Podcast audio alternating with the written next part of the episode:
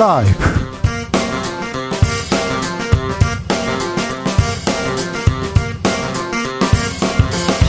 2023년 1월 10일 화요일입니다. 안녕하십니까. 주진우입니다. 더불어민주당 이재명 대표가 오늘 검찰에 출석했습니다. 포토라인에선 이 대표 소환조사는 정치검찰이 파놓은 함정이다고 밝혔습니다. 검찰 수사 이제 어디로 향할까요? 더불어민주당 박범계 의원에게 물어보겠습니다.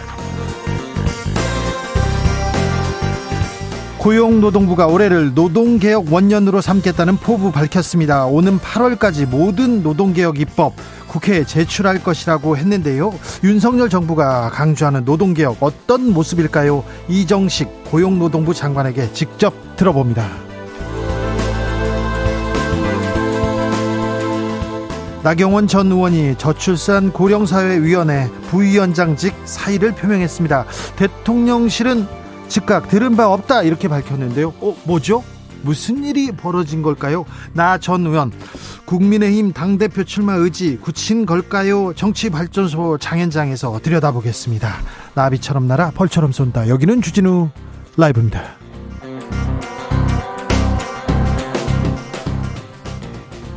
오늘도 자중차에 겸손하고 진정성 있게 여러분과 함께 하겠습니다.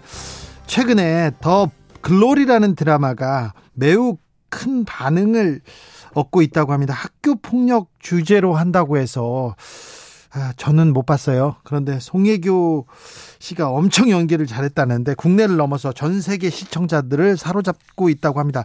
대만에서는 어, 학폭 관련된 고발글 이어지고 있고 유명 배우가 사과하는 일도 있었다고 합니다. 아, 화제도 크고 여러 논란도 이어지는데 아, 혹시 여러분께서는 어떤 드라마 요즘 인상 깊게 보셨습니까? 내가 본 인생 드라마 있습니까? 아직도 생각납니다. 저의 최애 드라마는 뭐다? 그렇게 하면 좀 알려주십시오. 과몰입하고 있는 장면 있으면 또 이렇게 얘기하시고요. 얼른 추앙하라고 이렇게 문자 보내시면 됩니다. 아, 저는 얼마 전이었나요? 지난해 DP, 드라마 DP를 보고 이 그 권력 구조, 이 그 권력 구조 힘이 힘이 힘을 누르는 이런 부분에 대해서 특별히 군대에 있는 회사에 있는 학교에 있는 분들이 많이 보셨으면 한다 이렇게 얘기했는데요. 음 DP 드라마 잘 봤다는 생각을 합니다. 근데 인생 드라마는 잘 모르겠어요. 최애 드라마도 잘 모르겠고요. 그런데 여러분께서 추천하시는 어, 인생 드라마 장면 있으면요. 추첨을 통해서 3만 원 상당의 치킨 상품권 아, 보내드리겠습니다. 예, 드라마를 잘 써봐야 되는데 저희들도 청취율 조사해서 드라마를 한번 쓰고 싶습니다. 여러분 02로 전화 오면 외면하지 마시고 이번에는 주진우 라이브 이렇게 외치시면 됩니다. 샵 9730 짧은 문자 50원 긴 문자는 100원이고요. 콩으로 보내주시면 무료입니다. 돈 보내지 않으셔도 되고요. 네, 아, 이렇게 응원의 목, 목소리 하나만 모아주는 것도 좋은 언론, 좋은 방송, 좋은 프로그램을 지키는 아주 큰 중요한 아, 걸음이 된다는 거 여러분께 말씀드립니다. 그럼 주진우 라이브 시작하겠습니다.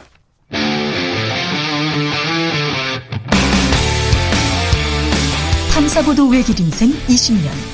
주 기자가 제일 싫어하는 것은?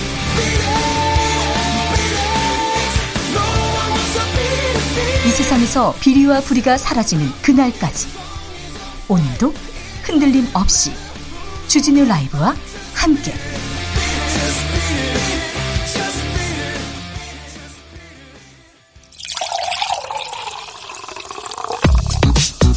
진짜 중요한 뉴스만 쭉 뽑아냈습니다. 주스. 정상근 기자 어서 오세요. 안녕하십니까. 이재명 민주당 대표 오늘 검찰에 출석했습니다. 네, 이재명 대표가 성남FC 후원금 의혹에 대한 조사를 받기 위해 성남지청에 출석했습니다. 제1야당 대표의 피의자 신분 검찰 소환 조사는 처음 있는 일입니다. 네. 아, 검찰은 이재명 대표가 성남시장으로 재직하던 시절 성남FC 구단주로 있으면서 이 기업으로부터 후원금을 유치하고 어, 편의를 제공했다라고 보고 있습니다. 이재명 대표가 직접 돈을 받거나 어, 뭐 주변 사람이 돈을 받은 정황은 없어요. 네, 하지만 성남 FC의 후원금을 유치한 것이 결과적으로는 이재명 대표에게 정치적 이득이 됐다는 제3자 뇌물공여죄 혐의입니다. 이재명 대표 강하게 비난했습니다. 네, 이재명 대표는 포토라인에서 기자들과 만나서 검찰은 이미 답을 다 정해놓고 있다라며 답정 기소라는 말을 했고요. 이 검찰의 진실을 설명하고 설득하는 것은 의미가 없다라고 밝혔습니다. 아, 결국 진실은 법정에서 가릴 수밖에 없게 될 것이다 라면서 이 특권을 바란 바도 없고 어, 피할 이유도 없고 당당하게 맞서겠다라고 말했습니다. 성남지청 앞이 시끌시끌하던데요. 오늘 이재명 대표와 함께 그 성남지청 앞에까지 갔다 온 어, 박범계 의원한테 오늘 어떤 일이 있었고 그리고 이 사안이 어떤 내용인지 자세히 살펴보겠습니다. 잠시 후에 바로 시작합니다. 어, 한겨레가 김만배 씨로부터 돈을 받은 기자 해고했습니다. 네, 한겨레 신문은 오늘 아침 신문을 통해서 대장동 개발 사업 민간 사업자 화천대유 대주주 김만배 씨와 금전 거래를 한 것으로 드러난 전 편집국 간부 기자를 해고하기로 했다라고 밝혔습니다. 어, 사장 그리고 편집국장, 편집인 다 그만뒀는데 한겨레에서는 이번 그래도 어, 사과를 하고 그래도 진상 조사하겠다고 합니다. 네, 어, 진상조사위원회에 사회 인사가 참여하도록 그 일을 확대하겠다라고 밝혔고요. 또 이를 통해서 문제의 간부 기자가 대장동 관련 기사에 영향력을 행사했는지도 들여다본다는 방침입니다. 깨끗하다는 자부심 하나로 살아왔다 이렇게 생각하던 한겨레 기자들이 많은데 어찌 이런 일이 벌어졌는지. 그런데요, 한겨레는 해고를 하고 사과를 하고 편집국장이 그만두고 사장이 직접 나서서 이렇게 무릎을 꿇고 사과한다고 얘기를 합니다. 그런데 다른 언론사 한겨레뿐만 아니거든요. 다른 언론사도 많은데 아, 다른 언론사는 그냥 조용히 있어요. 네, 이번에 김만배 씨와 동거래를 한 기자는 한겨레 신문사뿐 아니라 한국일보, 중앙일보 소속 기자도 포함돼 있었습니다만 중앙일보는 지난번에 수산업자한테 돈 받은 기자도 있었고요. 네, 이들 언론에서는 아직 조치 결과가 나오지 않았습니다. 네. 또한 종편 방송사의 기자는 고가의 선물을 받았다라는 의혹이 제기되기도 했습니다. 아, 뿐만 아니라 이 언론사 출신 인사들을 고문 등으로 영입하고 고문료 또는 또는 급여를 지급한 것으로도 알려졌는데요. 조선일보 출신 기자 있었죠? 네, 조선일보 기자 출신인 이모 씨는 연봉 1억 2천만 원의 화천대유와 고문 계약을 체결한 것으로 알려졌고요. 또 경제 일간지 기자 출신 인사도 화천대유 홍보실장을 지내면서 9천만 원을 받은 것으로 알려졌습니다. 기자 출신이 무슨 어, 시행사, 건설회사에 가서 고문을 하는지 1억 2천을 받는지 그리고 또 골프 친 기자들이 많다고 합니다. 네, 기자 수십 명과 골프를 치면서 100만 원 상당의 금품을 건넸다 이런 주장도 제기가 됐고요. 어, 기자뿐 아니라 판사와 검사들도 연루됐다라는 주장도 제기됐습니다. 음. 김만배 씨 자체가 한국일보, 머니투데이 등을 거친 이 법조 출입 기자 출신입니다. 대장동 사건 나왔을 때 김만배 씨 그리고 머니투데이 홍선근 회장 관련된 기사 기자인데요. 사업을 안 하고 아니 사업이야 그죠. 기사를 안 쓰고 사업을 했어요. 사업을 안 하고 또 사기성 일에 계속 이렇게 휘말렸는데 그런 기사가 많이 안 나왔어요. 왜 그럴까 이렇게 생각했는데 이런 일이 있었습니다. 저희가 시간을 가지고 이 문제에 대해서는 그좀 강도 높게 좀 다뤄보려고 합니다. 아, 이거 골프 접대 받고, 그 다음에 뇌물 받고, 이거 명백한, 이거 사법 처리 대상자인데, 음, 대장동 관련해서 언론인들에 대한 수사는 어떻게 되는지, 왜 여기에 대한 어, 의지는 별로 없는지 특별히 검사 출신들은 왜 조사가 안 되는지 이 부분도 저희가 아, 다루겠습니다. 나경원 저출산 고령사회위원회 부위원장 사의를 표명했어요. 네, 국민의힘 당권 주자로 꼽히는 나경원 부위원장이 사의를 표명한 것으로 알려졌습니다. 네. JTBC 인터뷰를 통해서 사의를 표명하려고 한다라는 말을 한 것으로 전해지고 있고요. 그런데 대통령실에서는 어, 들은 적 없다 이러더라고요. 네, 사의 표명을 들은 바 없다라는 입장을 밝혔습니다. 네, 이거는 무슨 유, 내용인지 2부에서 이렇게 살펴보겠습니다. 나경원 전 의원이 그러면 당권에 도전하게 될까요? 아마 그럴 거리요. 저희가 자세히 분석해 보겠습니다. 아, 검찰이 오늘 용산 경찰서 압수수색했네요. 이태원 참사 관련해서 일부 피의자의 신병을 넘겨받은 검찰이 보강 수사에 착수했습니다. 어, 서울 서부지검은 오늘 오전 용산경찰서와 용산구청, 서울경찰청, 경찰청 등 10곳을 압수수색했습니다. 출근길 시를 중단한 전장현. 근데 전장현한테 서울교통공사, 그러니까 서울시 쪽에서 돈을 내놓, 내놓으라는 소송을 제기했어요. 네, 서울교통공사가 출근 시간대 지하철 탑승 시위를 해온 전국 장애인 차별철폐 연대를 상대로 6억 원대 손해배상 소송을 추가로 제기했습니다. 어, 전장현과 이 단체 박경석 대표 외 13명이 대상인데요. 어, 이들이 2021년 12월부터 1년여간 지하철 안에서 75차례에 걸쳐 불법 시위를 했다면서 이에 따른 열차 운행 지연 등 피해가 발생했다라고 주장했습니다. 이분들 상황 뻔히 아는데 돈이 없어서 분명히 또 벌금 내라고 하면 구류라고 하죠. 그 감옥에 가겠다고 이렇게 할 텐데 서울시에서 굳이 또 돈을 내놓으라고 소송을 해야 했는지 서울시 서울시 의회에서 TBS 돈을 안 줘가지고 돈을 안 줘가지고 프로그램이 다 그 제작이 중단됐었는데 꼭 이런 식으로 진행되어야 하는지 좀 고민해 볼 대목입니다. 경상수지는 3개월 만에 또 적자입니다. 네, 지난해 11월 경상수지가 3개월 만에 다시 적자로 돌아섰습니다. 한국은행이 오늘 발표한 국제수지 잠정 통계에 따르면 이 지난해 11월 경상수지는 6억 2천만 달러, 7,720억 어, 원 적자로 집계가 됐습니다. 경제 위기, 금융 위기가 온다고 합니다. 아직 체감하지 못하겠어요. 어떻게 대응해야 될지 모르겠어요. 그런데 정부나 어디에서도 경제 위기에 대해서 올해 어떻게 준비해야 돼요? 이런 얘기를 안 해줘서 답답합니다. 걱정입니다. 이런 얘기를 먼저 하는 게 이게 이게 국민의 마음을 사는 일일 텐데 정치권 뭐 하고 있는지 이런 경쟁을 해야 될 텐데 그런 생각도 해봅니다. 코로나 상황 어떻습니까? 네, 오늘 코로나19 신규 확진자 수가 6만 명대 초반이 나왔습니다. 그런데 6만... 중, 중국이 네. 한국인에 대한 단기 비자 발급 중단한다고요? 네, 중국발 입국자 방역 강화 조치에 따른 보복 조치로 한국 국민에 대한 중국행 단기, 단기 비자 발급이 전면 중단이 됐습니다. 어, 이에 따라 취업 및 유학 등으로 중국에 머무는 가족을 만나거나 이 개인 사정으로 장기간 체류가 필요한 경우 등 이 방문 비즈니스와 무역 활동을 위해서든 비자 발급이 모두 중단이 됐습니다. 보복 조치인 것 같은데요. 네, 어떻게 또 이 문제는 풀렸는지 좀 지켜보겠습니다. 주스 정상근 기자 함께했습니다. 고맙습니다. 내 인생의 드라마는요 모래시계죠. 나 돌고 있니? 8993님께서 얘기합니다. 남자들은 다 이거, 나 떨고 있니, 이거, 이것도 하시겠죠. 심금섭님, 어, 제 인생 드라마는 나의 아저씨입니다. 지금같이 어른이 없는 세상, 찐 어른이 필요한 세상이라고 봅니다. 인생 드라마로 나의 아저씨 보낸 분들 엄청 많네요. 많습니다.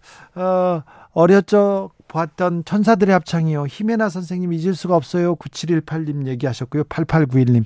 저는요, 이상한 변호사 우영우입니다. 사람을 있는 그대로 인정하고 차별하지 않는 드라마 속 인물들이 다 좋았어요. 이상한 변호사, 네, 우병, 아, 우영우, 네, 우영우, 네. 비밀의 숲 재밌게 봤어요. 8542님, 드라마에서 정의로운 황검사가 있는데 현실에서는 정의로운 검사가 없는 걸까요? 얘기했는데, 아, 비밀의 숲은 검사 관련된 영화였나요? 아, 1935님, 개인적으로요, 주진우 기자의 인생을, 일생을 드라마로 만들면 그거 정말 베스트 드라마가 되지 않을까 싶습니다. 기다리겠습니다. 얘기하는데, 음, 음, 관련된 소설은 있습니다. 네, 찾아보시면 됩니다. 천년의 질문이 있습니다. 네. 조정래 선생님, 감사합니다. 건강.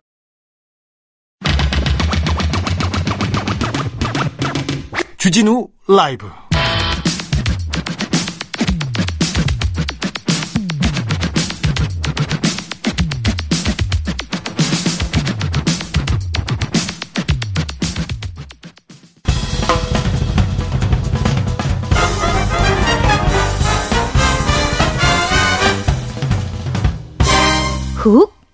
인터뷰 모두를 위한 모두를 향한 모두의 궁금증 훅 인터뷰 이재명 민주당 대표 오늘 검찰에 출석했습니다. 지금도 조사받고 있는데요. 민주당 지도부 총 출동하고 지지자들 반대 또 쪽 사람들도 많이 모였더라고요. 이재명 대표와 오늘 아침 동행하셨던 더불어민주당 박범계 의원과 오늘 얘기해 보겠습니다. 안녕하세요. 네. 안녕하세요. 의원님, 예. 아, 검찰에서 제1야당 대표를 부른 게 처음입니까? 예, 공식적으로는 그런 것 같습니다. 그래요? 예전에 김대중 대통령이 아마 안기부? 네. 예, 거기 그러니까 대공수사권이 있을 때 그때 뭐 있었던 것 같은데 에, 아마 공식적으로는 검찰에는 처음인 것 같습니다. 네. 보통 어, 조금 중요한 인물들은 서면 조사하거나 이렇게 다른 조사를 하지 않습니까? 비공개로 이렇게 하던가. 그런데 이렇게 직접 출석하는 방식을 택한 이유는 뭐죠? 일단 대표께서는 마음속으로는 아마 출석해야 되겠다라는 생각을 일찍 하셨던 것 같고 예. 많은 의원들이 만류를 했죠. 그리고 많은 의원들의 여러 번의 회의를 거쳐서 의견들을 충분히 들었는데 어쨌든 이 수사 자체가 부당한 정치 탄압이다. 아, 택도 없는 수사다라는 그런 생각을 갖고 있고 그것을 당당하게 에, 알려야 되겠다. 그리고 대응을 해야 되겠다. 그런 차원이라고 생각합니다. 네. 아, 뭐, 이재명 대표 건인데 본인이 개인적으로 저지른 일인데 민주당이 왜 총출동하나 이렇게 조용 원내대표는 국민의힘에서는 약간 조금 비한, 약간 좀 음. 비판하더라고요. 네. 개인 일이 아니니까 그런 건데 그거 상식적인 건데 그분들은 우리하고 상식이 좀 다른 것 같아요. 그래요? 예.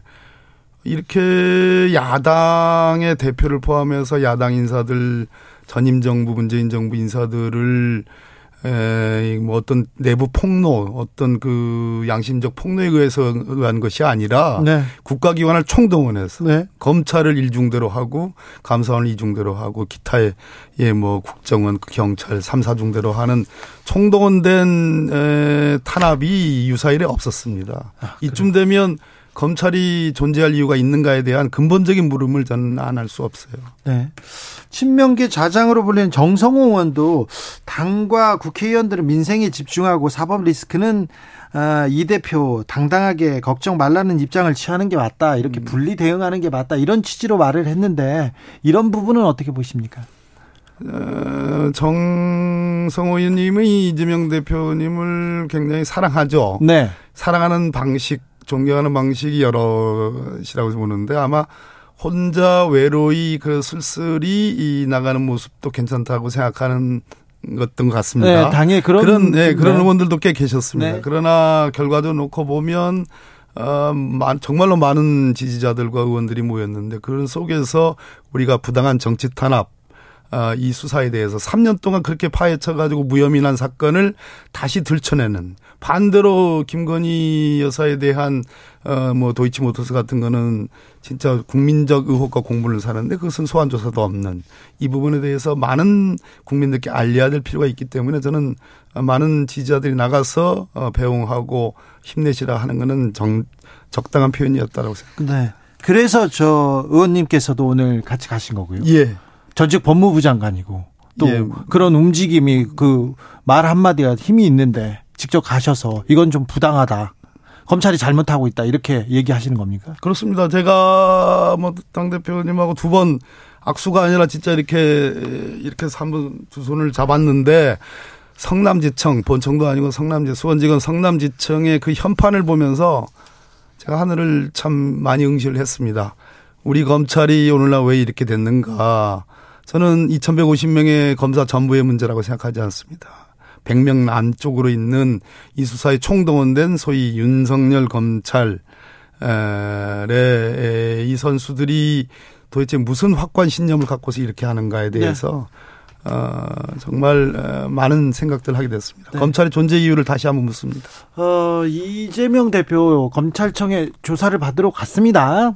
그런데 뭐 저녁이나 저녁에 나오시거나 새벽에 오시겠죠. 조금 일찍 나올 것 같습니다. 오늘은요? 예, 예. 네. 그 아마도 지금 현재 어떻게 되는지 모르겠습니다. 이것이 영향을 미치는지 모르겠어요, 방송에. 어, 생각보다 심야 혹은 새벽에 나올 것 같지는 않고 좀 일찍 나올 것 같은데 그렇게 되면 어, 서로 어, 정말 이렇게 단 하나의 접점 없는 예. 평행선을 긋는 그런 수사. 그렇죠. 어쩌면은 어, 모양 갖추기 수사. 가 아닌가 다 정해놓고 하는 기소를 정해놓고 하는 수사 아닌가 하는 생각이 듭니다. 오늘 뭐, 뭐, 뭐 영장을 친다던가 신병 확보 그러지는 않겠죠? 네, 그러지는 않을 네. 아, 그런데 오늘 이재명 대표를 부른 이유가 뭡니까? 뭘 잘못했다? 이거는 어, 뭐 이거는 법을 어겼다. 뭡니까? 정확하게. 그러니까 지금 이제 두산건설이라든지 네이버 농협 뭐 이런 등등의 여러 기업들 소위 이제 성남시에 있는 기업들에 대해서 어, 그 뭐 편의를 제공해주고 특히 두산건설의 병원 부지 용도 변경을 해줘서 어, 소위 이제 성남 FC라는 구단에 한 50억 정도의 광고를 그, 줬다. 예, 광고 광고비를 줬다. 검찰은 그걸 뇌물로 보는 것이고요. 네.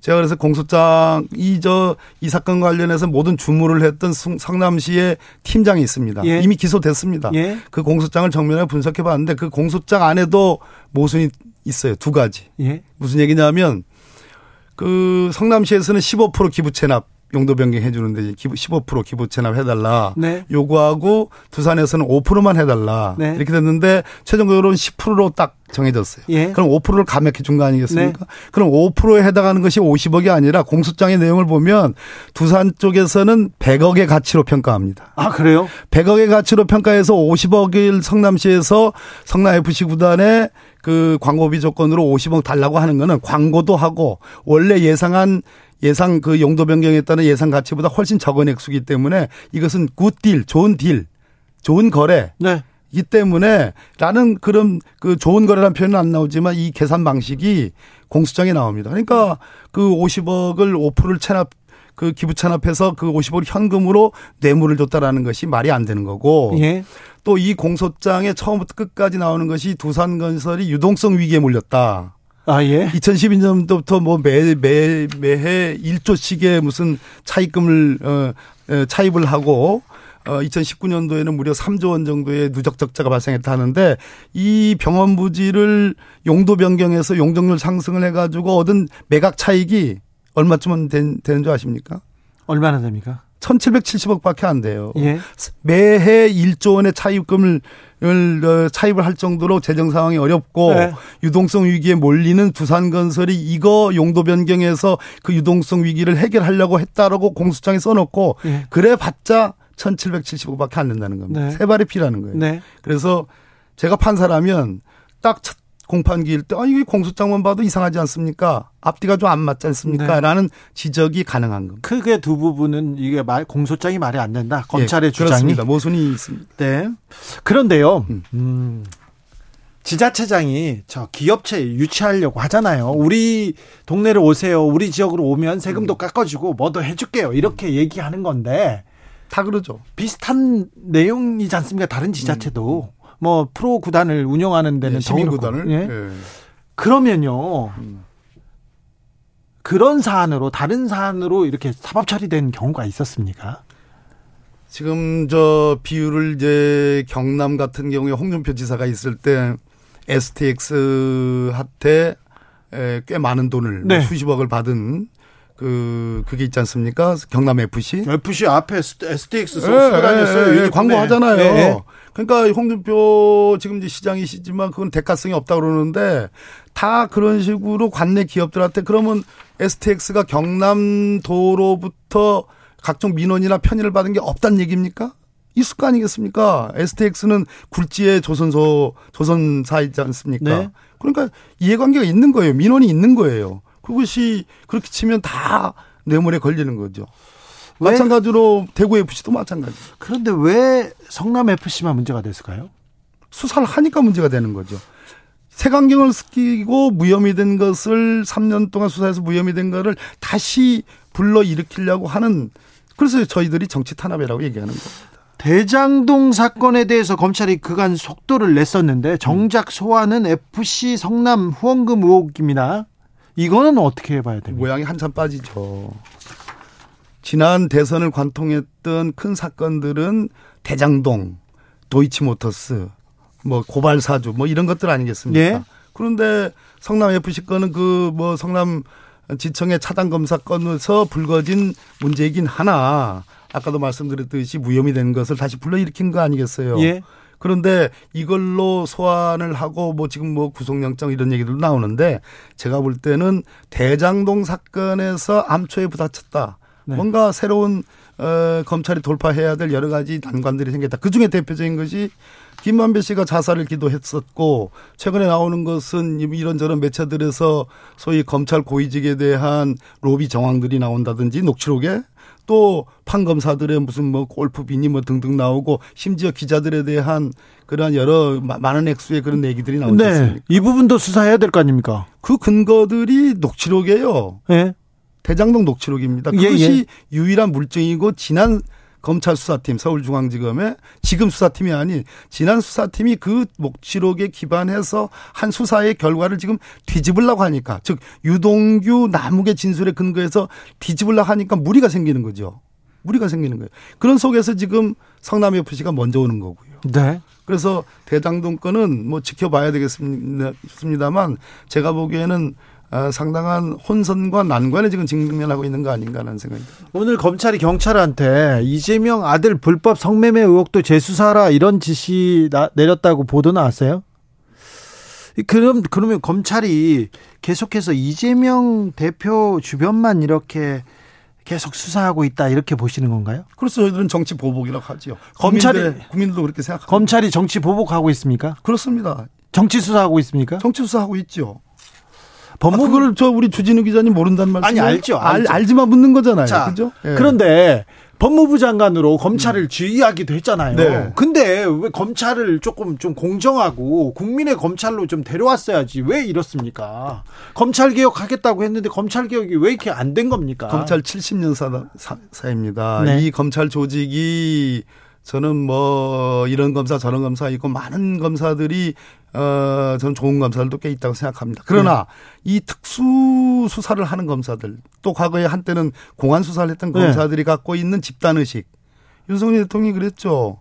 사, 사 람한테 충성하지 않는다고. 네. 예. 그러나 그건 거꾸로 얘기해 보면 조직에 충성한다는 해석을 많이 했었는데 이 검찰 조직의 뿌리가 네. 깊고 넓다.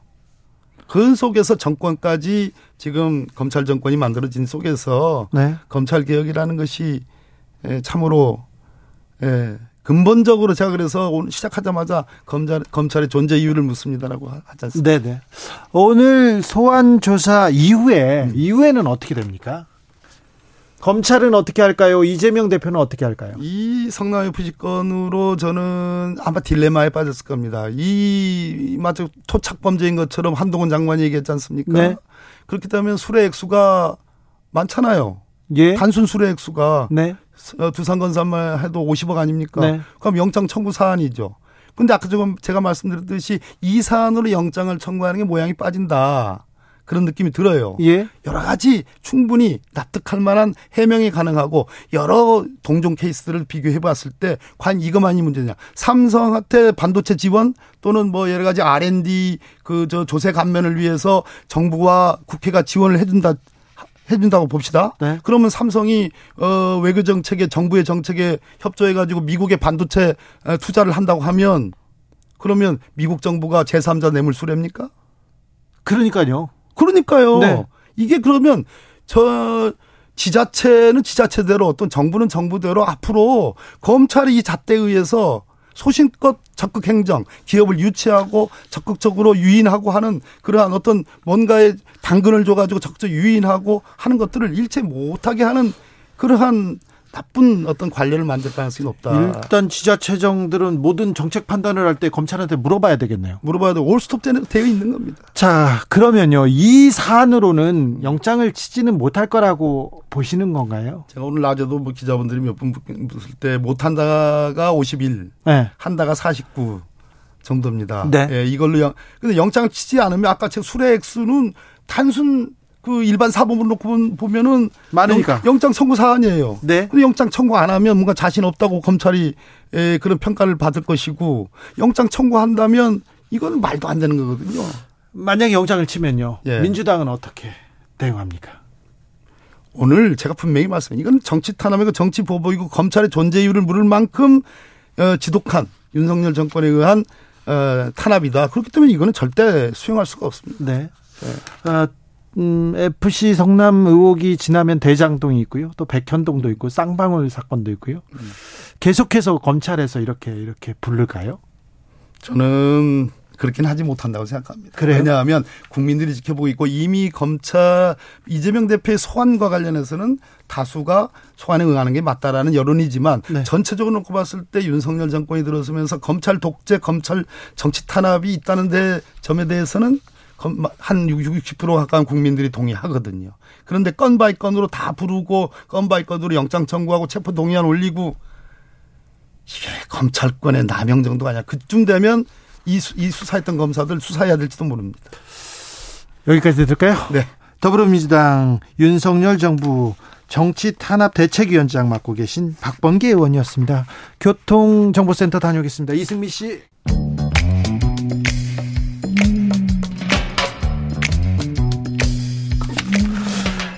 오늘의 정치권 상황 깔끔하게 정리해드립니다. 여당 야당 크로스 최가박과 함께 최가박당 여야 최고의 파트너입니다. 주진우 라이브 공식 여야 대변인 두 분 오셨습니다. 최형두 국민의힘 의원 어서 오세요. 네 안녕하십니까. 박성준 더불어민주당 의원 어서 오세요. 네 안녕하세요. 네. 바쁘시죠 연초에? 예예. 연초에 무슨 일로 바쁘십니까? 아 연초에 이제 지역에 인사도 하고 뭐 또 이제 시장도 다녀보고 아 요즘 체감 경기가 너무 나빠서 걱정입니다. 그 네. 경기가 나쁘고 금융 위기가 온다는데 네. 정치권에서 이런 데에 대해서 저, 정부에서 이 민생 챙기는 그런 거 준비하고 있죠. 우리 국회가 너무 이 문제와 달리 지금 당 대표 리스크를 민주당이 공연히 떠나 저렇게 하고 있죠. 참 걱정이 많습니다. 그래서 사실 좀 집중해야 되는데 네.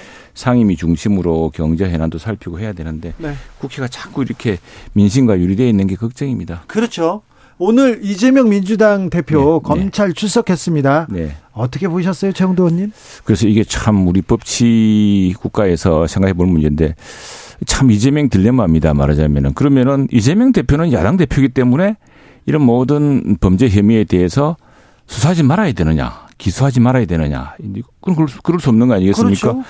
현직 대통령도 탄핵 소추를 당하는 세상입니다. 네. 그리고 전직 대통령도 재직 중 재직 중에는 어 소를 면저 소추 당한 일을 면제하 면제하고 뭐 형벌을 받는 일은 없겠지만 내우 그것도 그것도 아주 국가를 반란을 기도하면 또 반드시 처벌됩니다. 그런데 네. 아 그런데 야당 대표라고 해서는 안 된다. 초유일이다. 초유일은 무슨 초유일입니까? 맨날 있는 일인데. 그런데 그런데 그 이재명 예외주의를 하자는 것이냐. 난 그 논리가 이야기가 안 되고 이건 만일 어떤 분은 이러시더라고요. 그러면 이재명 대표가 되었으면 이런 일이 없을 거라는데 이재명 대표가 대통령스럽 되었어도 끝난 뒤에 이명박 대통령처럼 다시 저, 저, 10년 뒤에도 기소당할 일은 다 기소당합니다. 그게 법치고요.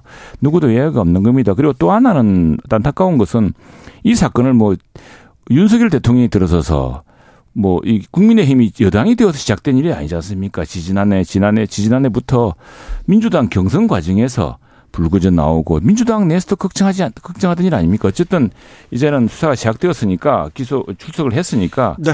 어 이재명 대표도 더 이상 당의 방탄을 벗고 당당하게 제, 저, 지금 자신만만하지 않습니까? 그래서 뭐 사탕 하나 넣은 거 없는데 당당하게 그 검찰 수사에도 임하고 재판에도 임해서 뭐 본인의 결백을 입증하고요.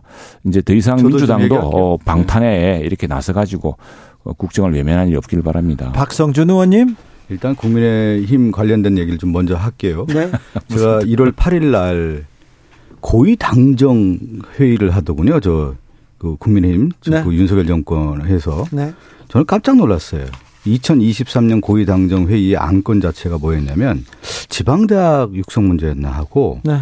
부산 엑스포 2030 유치 문제더군요. 네. 지금이 이 문제도 중요하죠. 네. 근데 2023년 첫 고위당정 회의에 지금 말씀하신 것처럼 금융 위기라든가 경제 위기를 어떻게 하는지 단기 처방과 장기에 대한 문제의 처방들에 대해서 얘기를 했어야 되죠.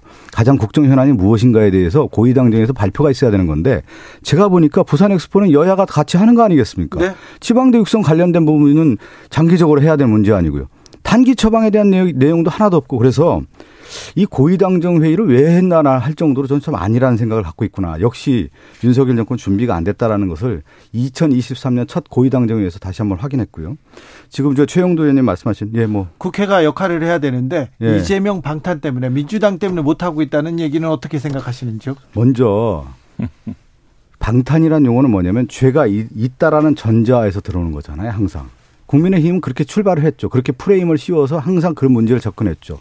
지금 검찰 수사와 관련해서 지금 검사 한 60명, 수사 한 수백 명이 들어와 가지고 지금 윤석열 정권 들어와서 뭐 했습니까? 지금 제가 말씀한 고위당정 회의 안건 제대로 된 내용도 하나 없듯이 뭐만 했냐면 수사만 했단 말이에요. 수사만. 수사만 지금 8개월째 하고 있어요. 내 올해도 2024년 수사만 하겠죠. 이재명만 수사합니까? 전 정권 인사들 다 수사하고 감사운동을 해서 또 감사해 가지고 그걸 검찰로 고발하고 이것만 지금 하고 있어요. 그래서 나라 경제는 망가지고 안보 참사 일어나고 북한 무인기관에서 사과도 안 하고 이태원 참사 있는데 조사도 제대로 안 하고 뭐를 하고 있어요 도대체? 최영도 의원님 하고 네. 있는 수사만 하고 있어요 수사만 앞으로 계속 수사할 거예요 아마. 그박 의원 박영환 민주당 일부 의원들한테 그렇게 보이는 모양인데 얼마나 나라가 힘듭니까? perfect storm 맞아가지고 예, 천조 넘은 국가 부채 빚을 맞아서 지난 5년 동안 군사 훈련 안 해서 국가 참 방공망이 뚫릴 위기에 처하고 또 남탓합니까? 아. 그러니까 이게 쭉 이어지는 거니까 민주당도 좀 이제 방탄 그만하고 방탄했지 뭐 왜 처음부터 그 사법 리스크라는 것도 우리가 이야기했습니까? 민주당 내에서 이재명 대표 나오면 안 된다 그래가지고 이재명 대표 개항갑 나간다고 민주당 저 민주당의 이재명 대표 원래 참 도와주던 의원들도 이재명 대표 떠나지 않았습니까? 지금 그런 정도로 뭐저 진짜 진짜 민주당도 최근에 쭉 여론조사 갤럽 여론조사가 계속 하자 보면은 우리 당이 잘하는 게 하나도 없어요. 우리 당도 위기에 처해서 힘든데 민주당보다 지지율이 높습니다. 계속 서울에서 보면 특히 서울에서 우리 당이 지지율이 높다는 참 이례적인데 그 민주당도 좀 민심을 보고서 좀좀 이제 제발 저는 최영두 제발 좀 그렇게 안 했으면 좋겠습니다. 지금 이 순간에 지지율 얘기하면서 우리 보고 얘기하는데 역대 정부에서 역대 정권에서 이렇게 저조한 지지율로 대통령 출발하는 경우 국민의 신뢰를 다 잃은 거죠. 거기서부터 반성하고 아, 출발해야지 뭘 지금 야당 탓을 합니까? 최영도 의원님 잠깐만 그리고 무인기 관련된 부분에서도 지금 팩트 체크 제대로 하나도 못 하고 있어요. 2017년 5월 2일 날 발생한 데 황교안 대행 체제 하에서 있었던 무인기 관걸 그걸 가지고 무슨 문재인 정부가 한 것처럼 얘기하고 제대로 된 팩트 체크도 안 하면서 자, 항상 지금 보면 우리 5년 동안 아니, 방공망 다 이렇게 되겠어요. 우리 지금 군사 방 군사 지금 8개월이면요 나라 준비 다 하고도 끝난 겁니다. 네, 뭐저 뭘 지금 하나도 정부를 정부를 맡았으니까 무한 책임을 지고 있는 거고 그거는 뭐 당연한 일이죠. 당연한 일인데 다만 우리가 이야기하고 싶은 것은 국가 방위라든가 이런 안보 체제라든가 이런 것들이 일조일석에 키워지는 게 아니라는 겁니다. 무인기 사태가 문재인 정부 출범에 있었다면은 그때부터 무인기를 통해서 또 뭐를 통해서 여러 가지 것들을 좀 특히 제일 중요한 것은 우리가 영공망을 우리가 감시할 수 있는 체제가 훨씬 좋았습니다. 좋았는데 지난 5년 동안 남북 그 합의를라는 전폭 우리 쪽 선임함 다 보이면서 군사훈련도 제한하고 그런 방공망에서 감시할 수 있는 자산을 우리 스스로 통제하지 않았습니까? 방공망 돌린 거 하면은요 다 사과하고 책임자다 다 처벌해야 되는 거예요. 그리고 제가 하나만 말씀드릴게요. 성남 FC 건 관련해서 지금 말씀하실 때 이미 수년간 해서 무혐의 처분난 거 아니에요. 그런데 검찰 정권이 들어서면서 검찰에서 다시 보안 수사해서 아 이거 다시 털어야 되겠구나 말도 안 되는 거 아닙니까 자, 지금? 박범계 의원하고 그 부분 네, 그 얘기 충분히 했으니까요. 자 예. 최영도 의원께서 여론조사 얘기를 해가지고 개요는 네. 말씀드려야 됩니다. 네, 여기는 공정을 생명으로 하는 KBS니까요. 한국 갤럽이 지난 3일에서 5일 조사한 정당 지지도 이렇게 봤더니 국민의힘이 35, 더불어민주당은 33입니다.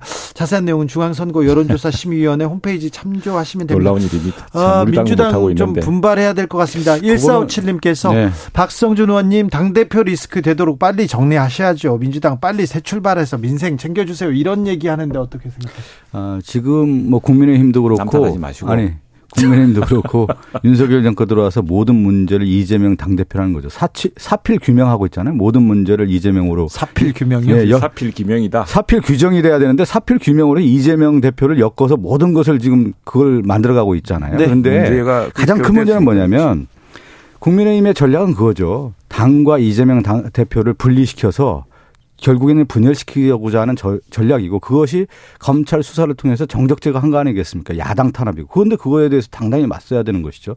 그리고 그동안의 어떤 수사라고 하는 것이 얼마나 부당한 수사인지 국민들이 다 알고 있는 거 아니겠습니까? K837님 질문하십니다. 최영도 의원님, 네. 아, 당대표 검찰 조사할 수 있어요. 있습니다. 그런데 현직 대통령 부인 이제 주가 조작 왜 이렇게 수사 안 하죠? 그거 말 그거야말로 십수년 동안 대통령하고 결혼하기 전 일입니다. 그 탈탈 털어가지고 먼지까지 다 해놓고 지금 그러니까 나는 민주당이 자꾸 그런 저 뭐 해놓으면 고정 레파토리 몇 가지 하는 레파토리가 있는데 그게 문제가 되면 어떻게 덮을 수 있겠습니까? 그리고 박범계 장관 조금 전에 나왔는데 그 앞에 추미애 장관 그 시절에 뭐 대검찰청 자기 친, 뭐 친추 검사인지 뭐 친, 뭐 친박 검사인지 해가지고 그 저 윤석열 총장 온 집안을 다 뒤지고 몰아내려고 아, 그 얼마나 애를 썼습니까? 중앙지검장 검찰총장이 윤석열 지금 대통령 아니에요. 자기 부인 수사를 안 한 거 아닙니까? 그렇게 봐야죠. 검찰도 하고 직무 정리도 시켰는데. 어, 언론인 네, 선배들이니까 또 물어볼게요. 언론인 출신으로서 네, 네.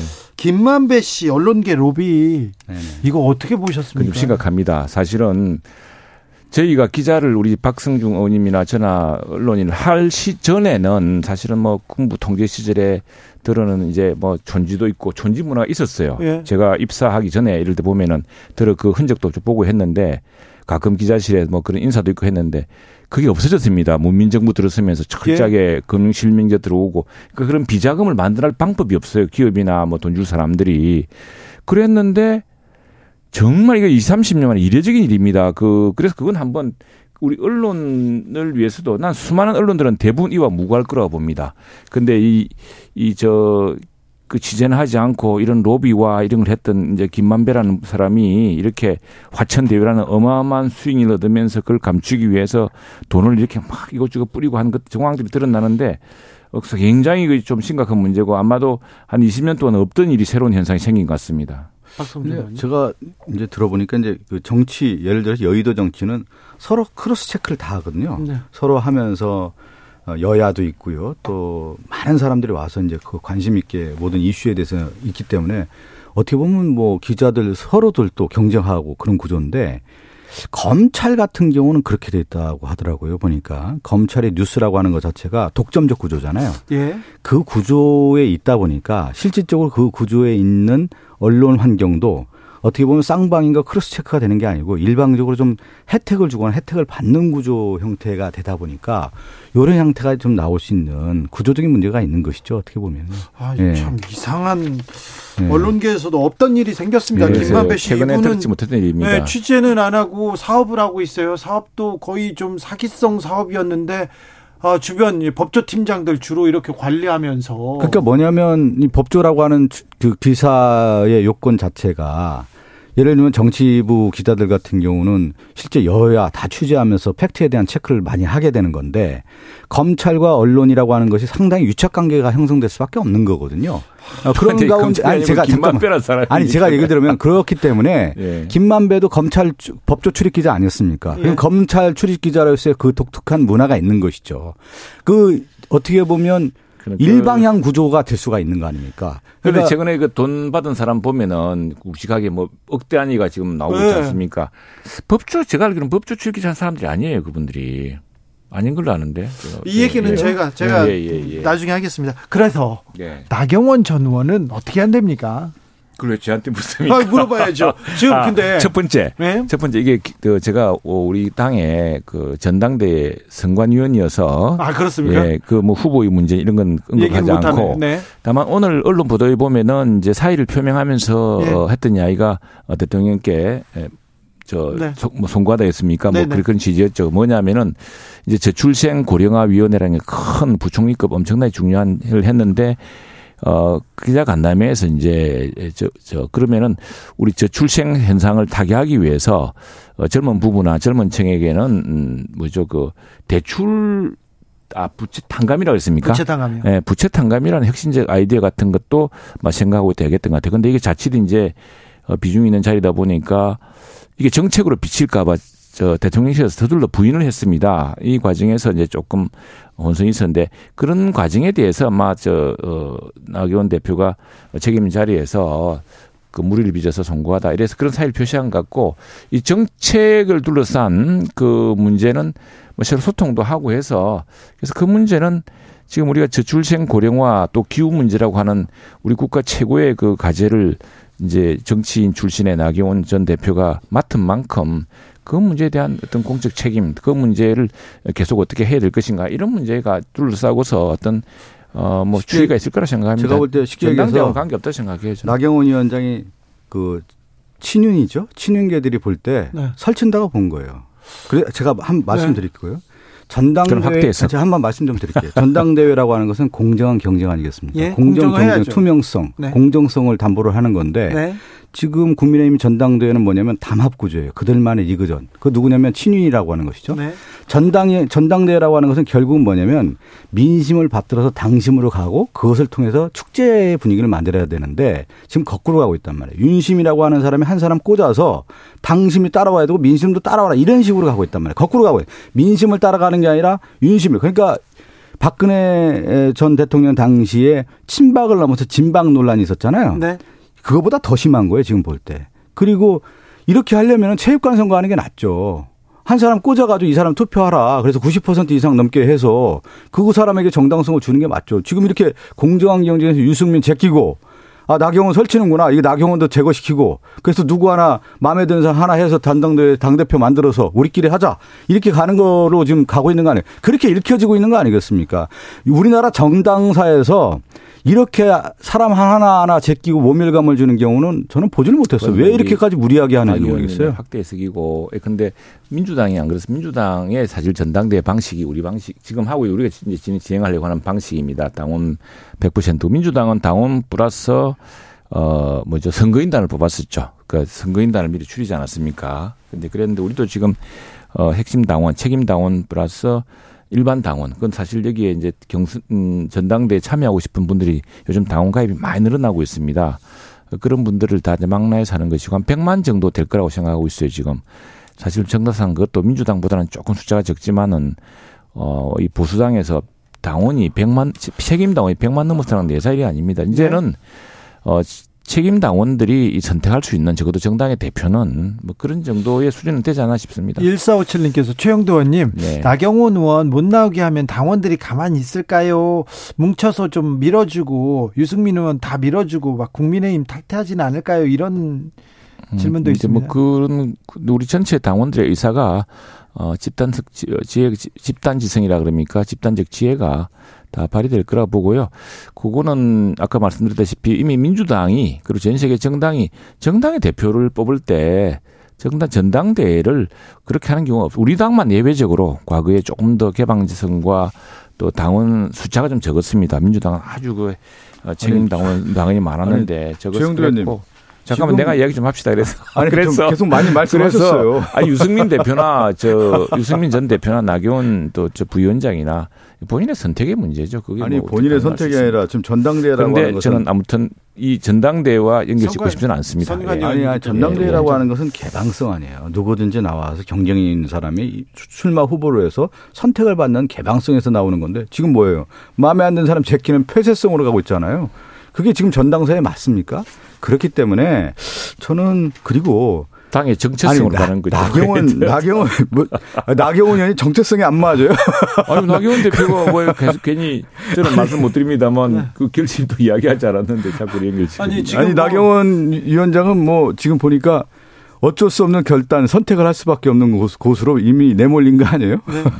근데 나경원 의원 예. 저 김대기 대통령 비서실장한테 사의를 표명했다. 예. 대통령께 심력 끼쳐 죄송하다 이런 얘기를 했는데 네네. 네. 대통령실에서 바로 예. 어 우리는 들은 바 없다 이렇게 부인하더라고요. 음. 그런 걸 보면 대통령실에서 지난주에도 계속 음. 나경원 전 의원을 약간 폄하하는 이거 뭐 너무 막 나간다 이런 얘기도 있었는데 조금 이렇게 가지치기 하는 거 아니냐 후보 가지치기 하는 거 룰을 바꾸더니 이제 후보 가지치기 한다 이런 아, 얘기까지 나요. 그건 뭐 우리 언론에서 절개하는 확대 해석이고요. 그렇습니까? 확대 해석이고 또 뭐 하고 싶은 축소 해석입니다. 하고 싶은 대로 해석이고 그 정확한 것은 이제 대통령실로서는 좀 정확한 이야기를 해야 되니까 근데 뭐 사의 표시라는 것이 그러면 어떤 식으로 왔는지 또 했다고 하는데 실제로 이제 그 전달 과정에서 못 들을 수도 있고 근데 그 과정은 대통령실과 이제 어 나경원 부위원장 간에 어 새로운 또 소통이 있겠죠. 저는 예. 국민의힘에서 그, 그, 뭐라고 할까요? 쓴소리라고 할까요? 왜 없는 거예요, 도대체? 왜 그러냐면, 민심의 1등 후보 유승민 후보는 제꼈어요. 근데 당심에서 1등 하는 나경원 제끼려고 하고 있잖아요, 지금. 이미 제꼈다고요. 그렇게 볼 때, 아니, 국민의힘의 그 건전한 생각을 갖고 있는 의원들이 최영두 의원님 같은 분들 이해서는 안 됩니다. 아, 전당대회라고 하는 것은 경쟁한 경쟁을 확보하고 보장을 해야 되는 겁니다.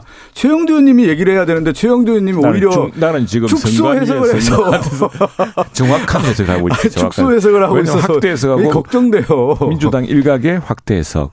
음, 그다음에 아니, 그리고 그 옛날에 아니 그 국민의힘 안에서 예전에도 소장파 의원들이 있었거든요. 소장파에는 왜 지금 공, 저 총선 앞두고 있어서 아니 근데 요즘은 상당히 음, 보면은 그렇지 않습니다. 그거는 저 우리 뭐 친윤 당, 아니 친윤을 넘어서 윤핵관 목소리만 있는 것 같은 느낌이에요. 그렇지 않고요. 그건 뭐 실제로 우리 그 다백만 당원들이 책임 당원들이 들으면은 정말 그 갈리신데 이제는 이제는 예전에 뭐 의원이나 또 당의 위원장 뜻대로 그 당원들이 투표하지 않습니다. 예. 이제는 그래, 그러게요. 당권은 어디로 갈지 좀 그럼요. 네. 모릅니다. 지금. 마지막으로 하나만 네네. 물어볼게요. 오세훈 시장 예.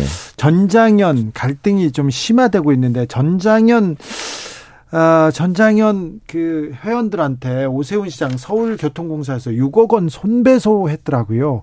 이건 어떻게 보셨는지.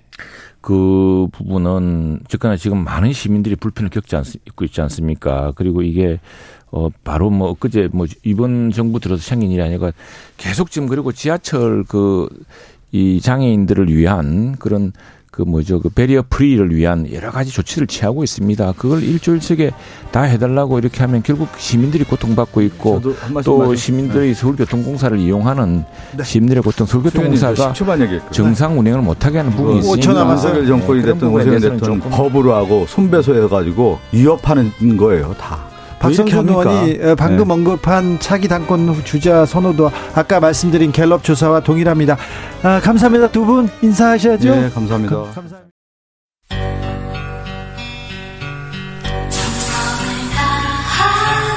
정성을 다하는 국민의 방송 KBS 주진우 라이브 그냥 그렇다고요.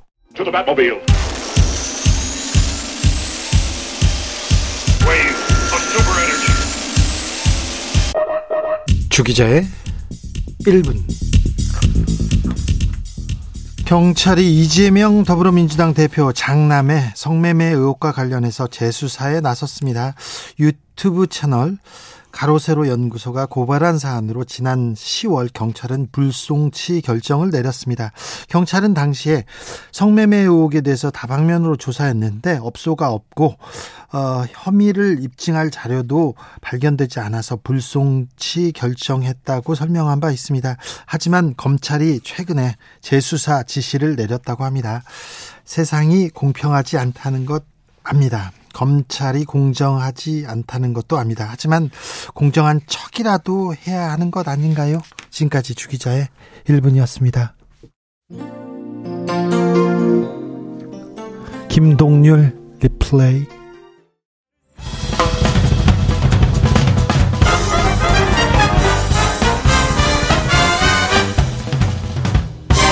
훅 인터뷰 훅 인터뷰 이어가겠습니다. 윤석열 대통령 연일 강조하고 있는 3대 개혁 중에 최우선 순위 노동개혁인데요. 윤 대통령이 강조하는 노동개혁의 의미는 무엇인지, 왜 지금 노동개혁 강조하는지 고용노동부 이정식 장관에게 직접 물어봅니다. 장관님 안녕하세요. 예, 안녕하십니까. 네, 새해 복 많이 받으십시오. 예, 새해 복 많이 받으십시오. 네. 자, 윤석열 정부가 추진하는 노동개혁, 구체적인 목표가 뭡니까? 목표는 그 뭐 좋은 일자리를 많이 만들 수 있는 조건을 만들겠다. 지속 가능한 노동 시장이나 노사 관계를 만들겠다.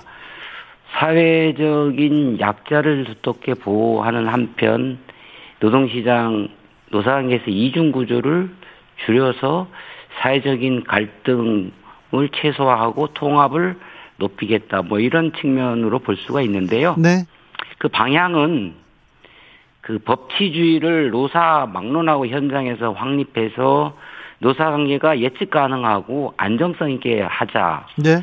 그리고 현실에 안 맞고 획일적으로 경직성이 강한 노동 규범을 global standard에 맞게 현대화해서 노사 모두의 선택권을 높여주고 능동적으로 시장 변화에 대응하게 하자. 마지막으로는 뭐 궁극적으로는 공정한 시장 노사관계를 만들기 위해서 이중구조 양극화를 줄여보자. 뭐 이런 건데 한마디로 말씀드리면 네. 모든 국민을 위해서 양질의 일자리를 창출하고 노동자들의 삶의 질을 높이고 기업의 활력을 제고하고 혁신을 뒷받침하겠다. 이게 목표가 되겠습니다. 네. 그런데요, 모든 네. 개혁 중에 노동개혁이 최우선이라는데 왜 지금 노동개혁입니까? 지금 지체된 개혁이라고 볼 수가 있습니다. 진작했어야 되는데 네.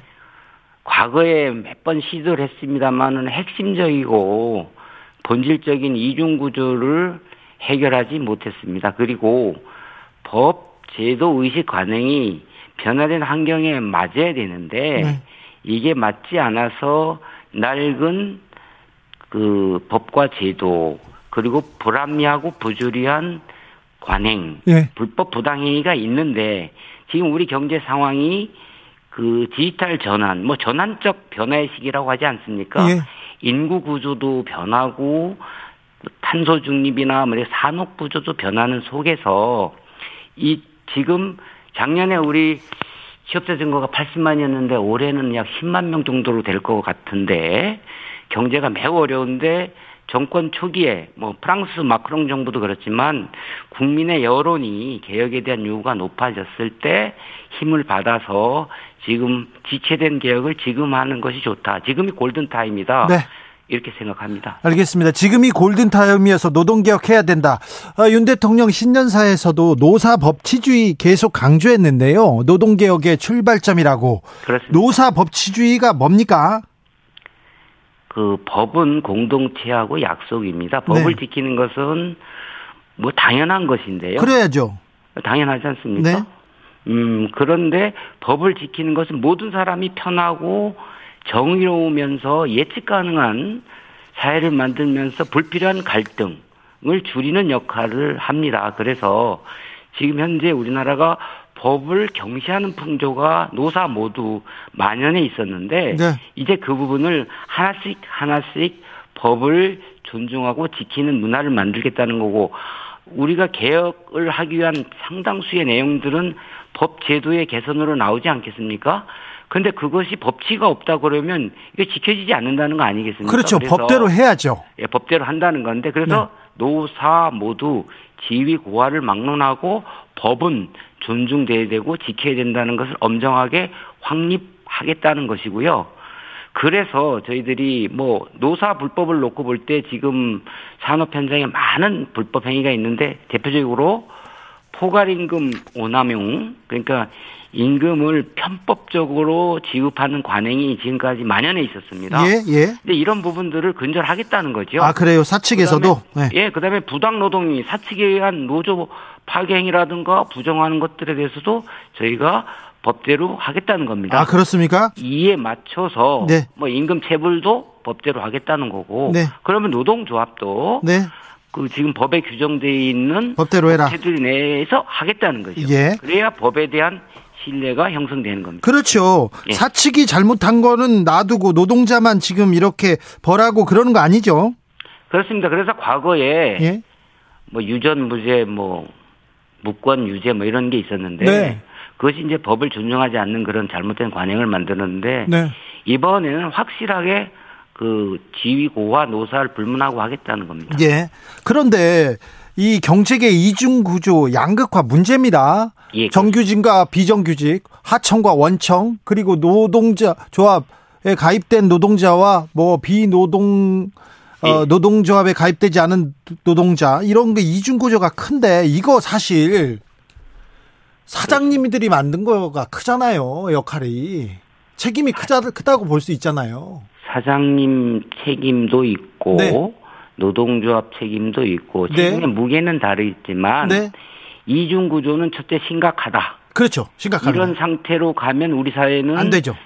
지속 가능하지 않다. 예. 단적인 예로 대기업 그다음에 정규직, 비정규직, 노조, 무노조 네. 여러 형태로 그 뭐 동일 노동 동일 임금도 안 되고 네. 공정하지 않다. 네. 이렇게 볼 수 있는데 대기업 정규직을 100이라고 했을 때 중소기업 그 비정규직은 뭐 50에서 뭐 45, 뭐 이 정도 된다. 이거 부당하지 않습니까? 그렇죠. 그래서 같은 노동을 하는데 이게 예, 예. 어떻게 된 거냐면 세상이 일이라는 게 뭐 어느 한 사람의 잘못만으로 된 건 아니고 예?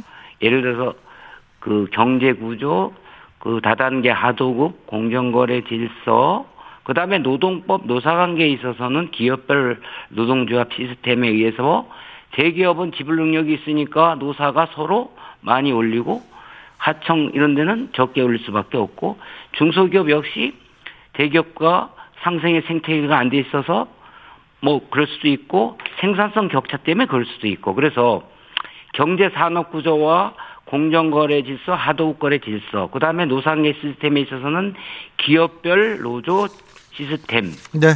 네, 이런 것들이 서로 맞물려 있고 마지막으로는 그러면 노동 운동이나 노상계 시스템이 있을 때 우리가 연대 임금 얘기하지 않습니까? 예. 연대 임금이라는 게 좀 같이 없는 데랑 어려운 데랑 같이 가자 이런 건데 좀 사정이 좋은 데는 임금을 적게 오르고 사정이 어려운 데는 좀 많이 올릴 수 있는 그런 이런 노동조합 측에서의 자주적인 노력들 많은 데서 시도가 되고 있지만 현실적으로 어려운데 이게 어우러져서 이런 결과가 나온 건데 이것을 개선하기 위한 제도, 정책, 관행들을 저희가 개선하겠다는 겁니다. 알겠습니다. 장관님 그런데요. 한 달 전이었습니까?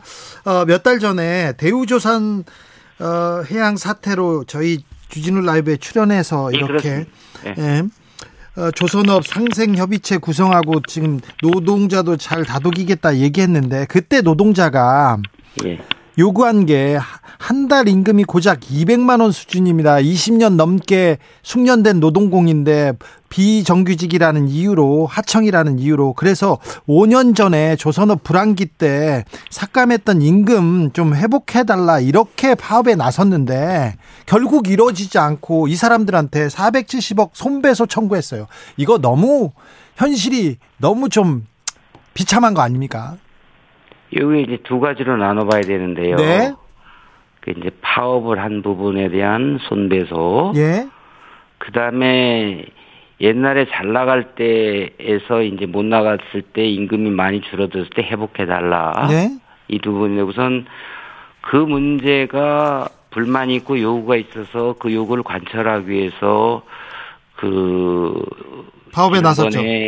파업도 하고 그것에 따른 그 불법 행위에 대한 손배가 지금 문제가 되는 거 아닙니까? 네. 근데 이제 내가 불만 있고 문제가 있다 그랬을 때 남한테 피해를 주고 손해를 끼치면서 하면 안 된다는 것이 기본적으로 공동체의 약속이고 법치주의의 그 정신인 거죠. 네네. 네. 그러니까 법, 불법에 대해서는 책임을 지라는 거죠. 그런데 불법을 하지 않는 방식으로 그 하는 것이 바람직한데 물론 네. 과거에 합법적으로 해서 된 적이 있냐라고 항변할 수 있겠지만 그건 앞으로 우리가 계속 어렵더라도 계속 법을 지키면서 가야 된다라는 것이 그래서 네. 그런데 모든 사람들이 다 어렵고 법대로 돼서 안 된다?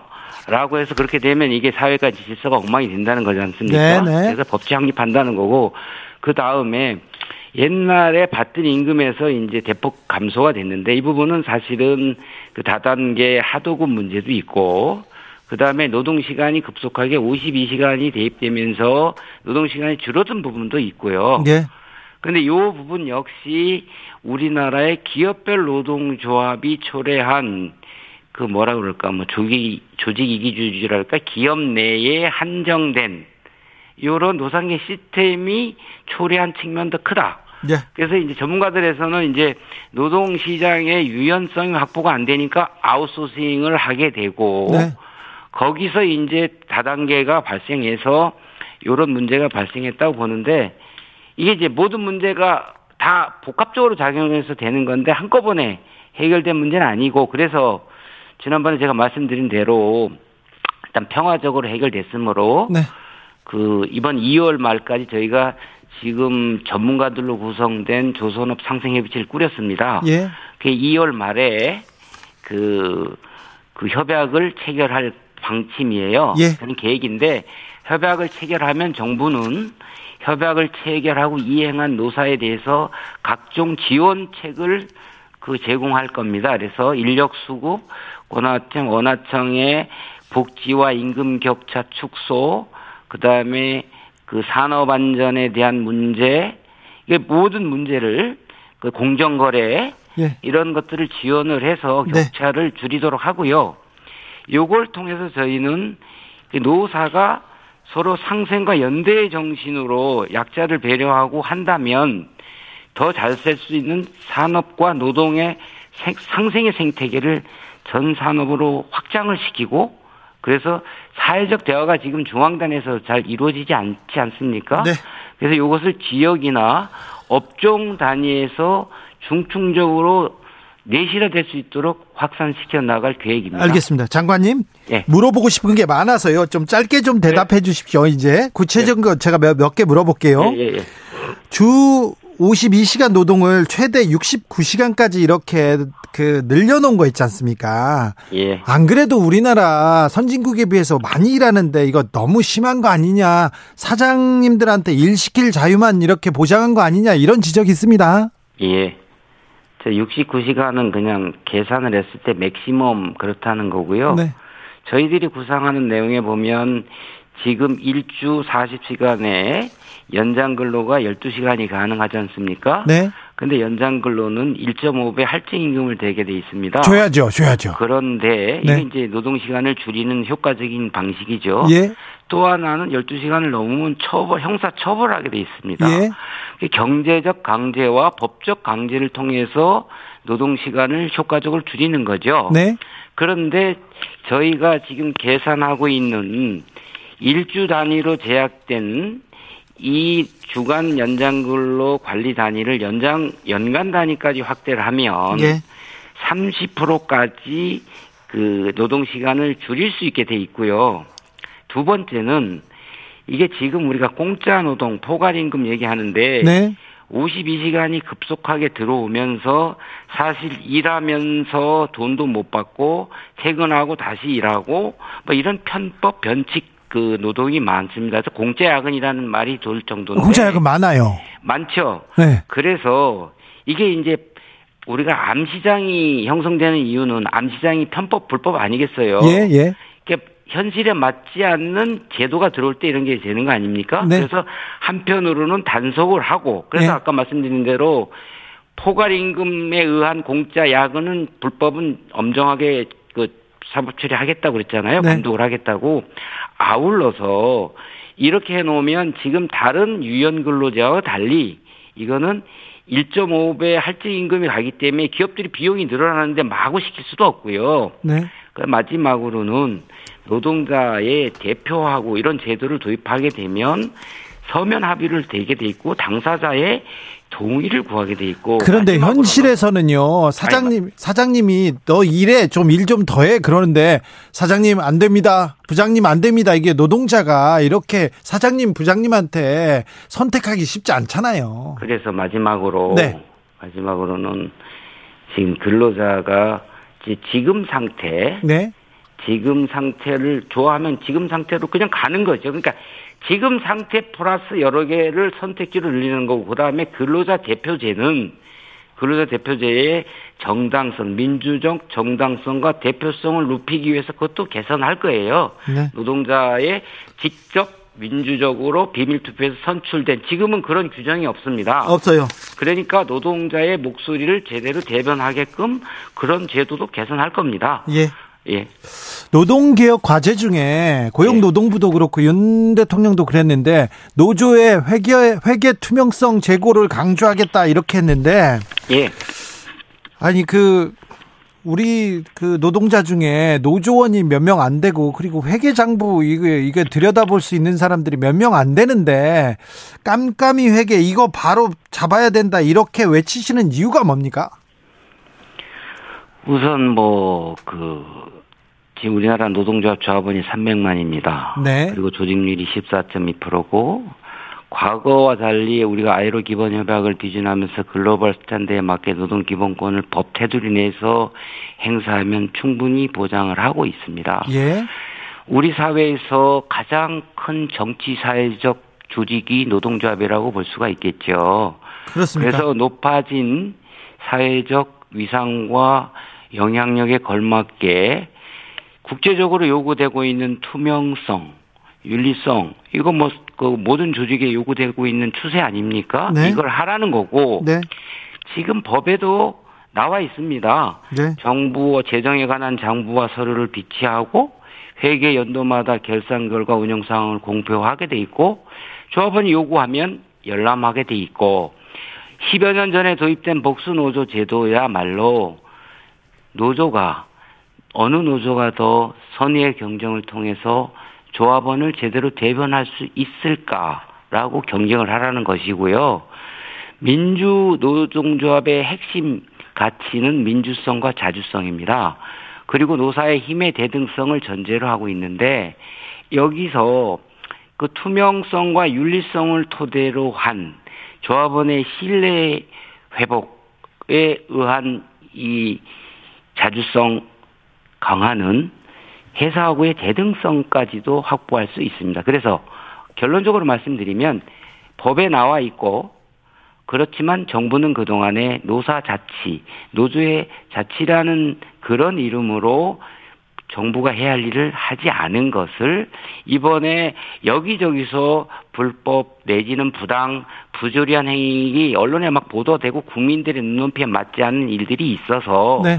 노사관계를 합리적으로 하게끔 도와드리겠다는 겁니다. 근데 어 노조들이요 이렇게 회계 장부들 공개하는데 공시하는데 정부가 들여다봐야 하는 이유가 있습니까? 들여다보는 거는요. 네. 저기 뭐 언론에 저기 38개 뭐 전수조사인데 요거는 국민의 혈서가 들어간 국고를 보조한 네. 데 대해서 들여다보는 거고요. 네. 지금 현재는 자율적으로 법에 나와 있나 법대로 법치가 중요하다고 아까 계속 강조를 드렸잖아요. 그렇죠. 근데 요건 그동안에 정부가 할 일을 안 했던 겁니다. 네. 그런데 이제 세상도 변하고 노동자의 사회적 위상도 높아졌고 그리고 MZ 세대가 특히 공정성을 요구하고 있는데 자기들의 목소리가 제대로 반영이 되지 않는다는 거 아니겠어요? 그래서 투명하게 공개해서 우리 노조는 이렇게 조합을 위해서 서비스를 제공하고 있습니다라고 해서 조합원에게 정당하게 선택받도록 법에 있는 것들을 하게끔 네. 저희들이 그 점검을 하겠다는 그런 취지입니다. 알겠습니다. 네. 그런데요, 윤석열 정부에서 노동개혁 얘기가 나올 때마다 아, 여러 곳에서 노조들이 계속 릴레이 파업을 이어가고 있는데 왜 그럴까요? 노동계하고 소통은 좀 잘 되고 계십니까? 개혁을 한다고 이제 릴레이 파업 지금 파업이라기보다는 집단적인 여러 가지 시위라든가 뭐 이제 목소리를 제기하는 것일 텐데요. 네. 어쨌든 지금 말씀하신 취지는 소통, 대화를 말씀하시지 않습니까? 예. 근데 그 부분은 모든 뭐 제도 개선이든지 개혁이든지 꼭 필요한 과정이 노사의 참여, 국민적 공감대, 신뢰 이런 건데 그것은 활발한 소통으로 된다고 봅니다. 그래서 지금까지는 이제 정부 안이나 기본적인 방향에 대해서 저희들이 논의해서 대통령께 보고를 드린 거고요. 네. 요것들이 일단은 가닥이 잡혔고 그다음에 노사도 내부 사정들이 있는데 요 부분들이 뭐 한국노총 같은 경우는 1월 17일 선거도 있고요. 그래서 새로운 지도부가 꾸려지고 정비가 되면 정부도 방향이 정리가 됐고 노사도 이렇게 이제 대화할 채비가 되면 저희들이 충분한 소통과 사회적 대화를 통해서 현안을 풀어나갈 계획입니다. 네, 노조들 그리고 또 노동자들이 계속해서 뭐 정부가 지금 소통을 안 하고 있다, 대화 안 하고 있다고 하니까 이 부분도 좀 신경 써 주십시오.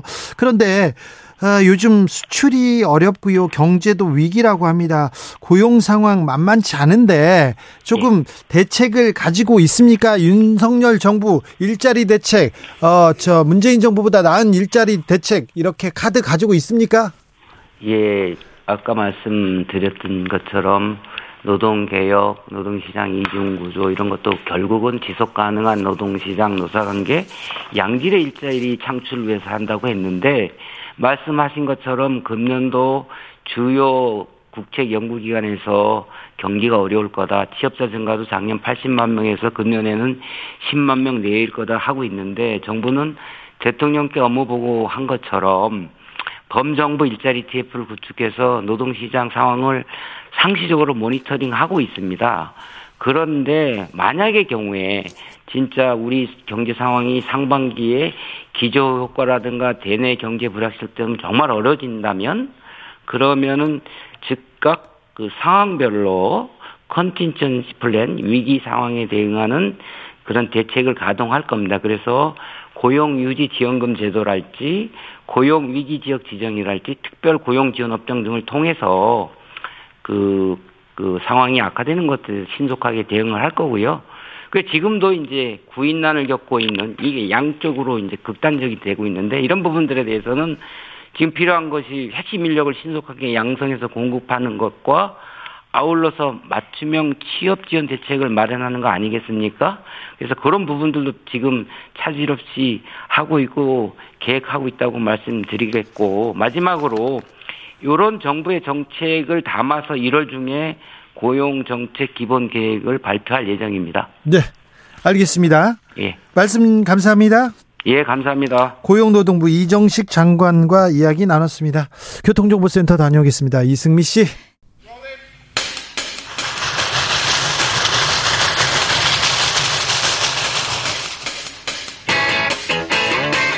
오늘도 열심히 달리는 여의도 정치발전소 험한 정국 장씨 두 사람이 다리가 되어 대한민국 정치 널리 이롭게 해보겠습니다. 정치발전소 장현장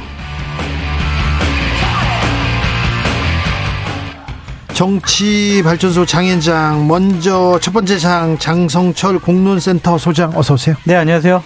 장윤선 정치 전문 기자 어서 오세요. 네 안녕하세요. 네. 저는 여기서 잘린 줄 알았어요. 누구요? 저요. 왜요? 저번 주에 저 안 부르셔가지고. 아 본인이 안 나오는 거. 본인이 바빠가지고 뒤집어 씌려고 그랬는데 잘 안 되네. 참 그러시면 안 돼요. 그러다가 검찰 조사 받습니다. 아, 죄송합니다. 압수수색 네. 들어와요. 아, 네. 네. 이재명 더불어민주당 대표 오늘 검찰 출석했습니다. 어떻게 보셨습니까? 저는 솔직히 좀 지하에서 고 김대중 대통령, 노무현 대통령께서 울분을 터트릴 것 같다라는 좀 생각이 듭니다. 어, 아니 왜요? 그분들은 민주화 운동과 지역 감정을 타파하기 위해서 지역주의를 타파하기 위해서 헌신했던 분들이죠. 그런 분들과 역사 선상에서 자신을 동일시한다는 것 자체가 상당히 파렴치한 행동을 한 것이 아니냐라고 비판하지 않을 수가 없습니다. 이재명 당대표가 민주화 운동을 하다가 검찰 조사 받는 것도 아니고 민주당을 위해서 무언가를 하다가 정치적인 탄압을 받는 게 아닙니다. 성남시장 시절에 있었던 비리 의혹에 대해서 검찰의 조사 수사를 받는 것입니다.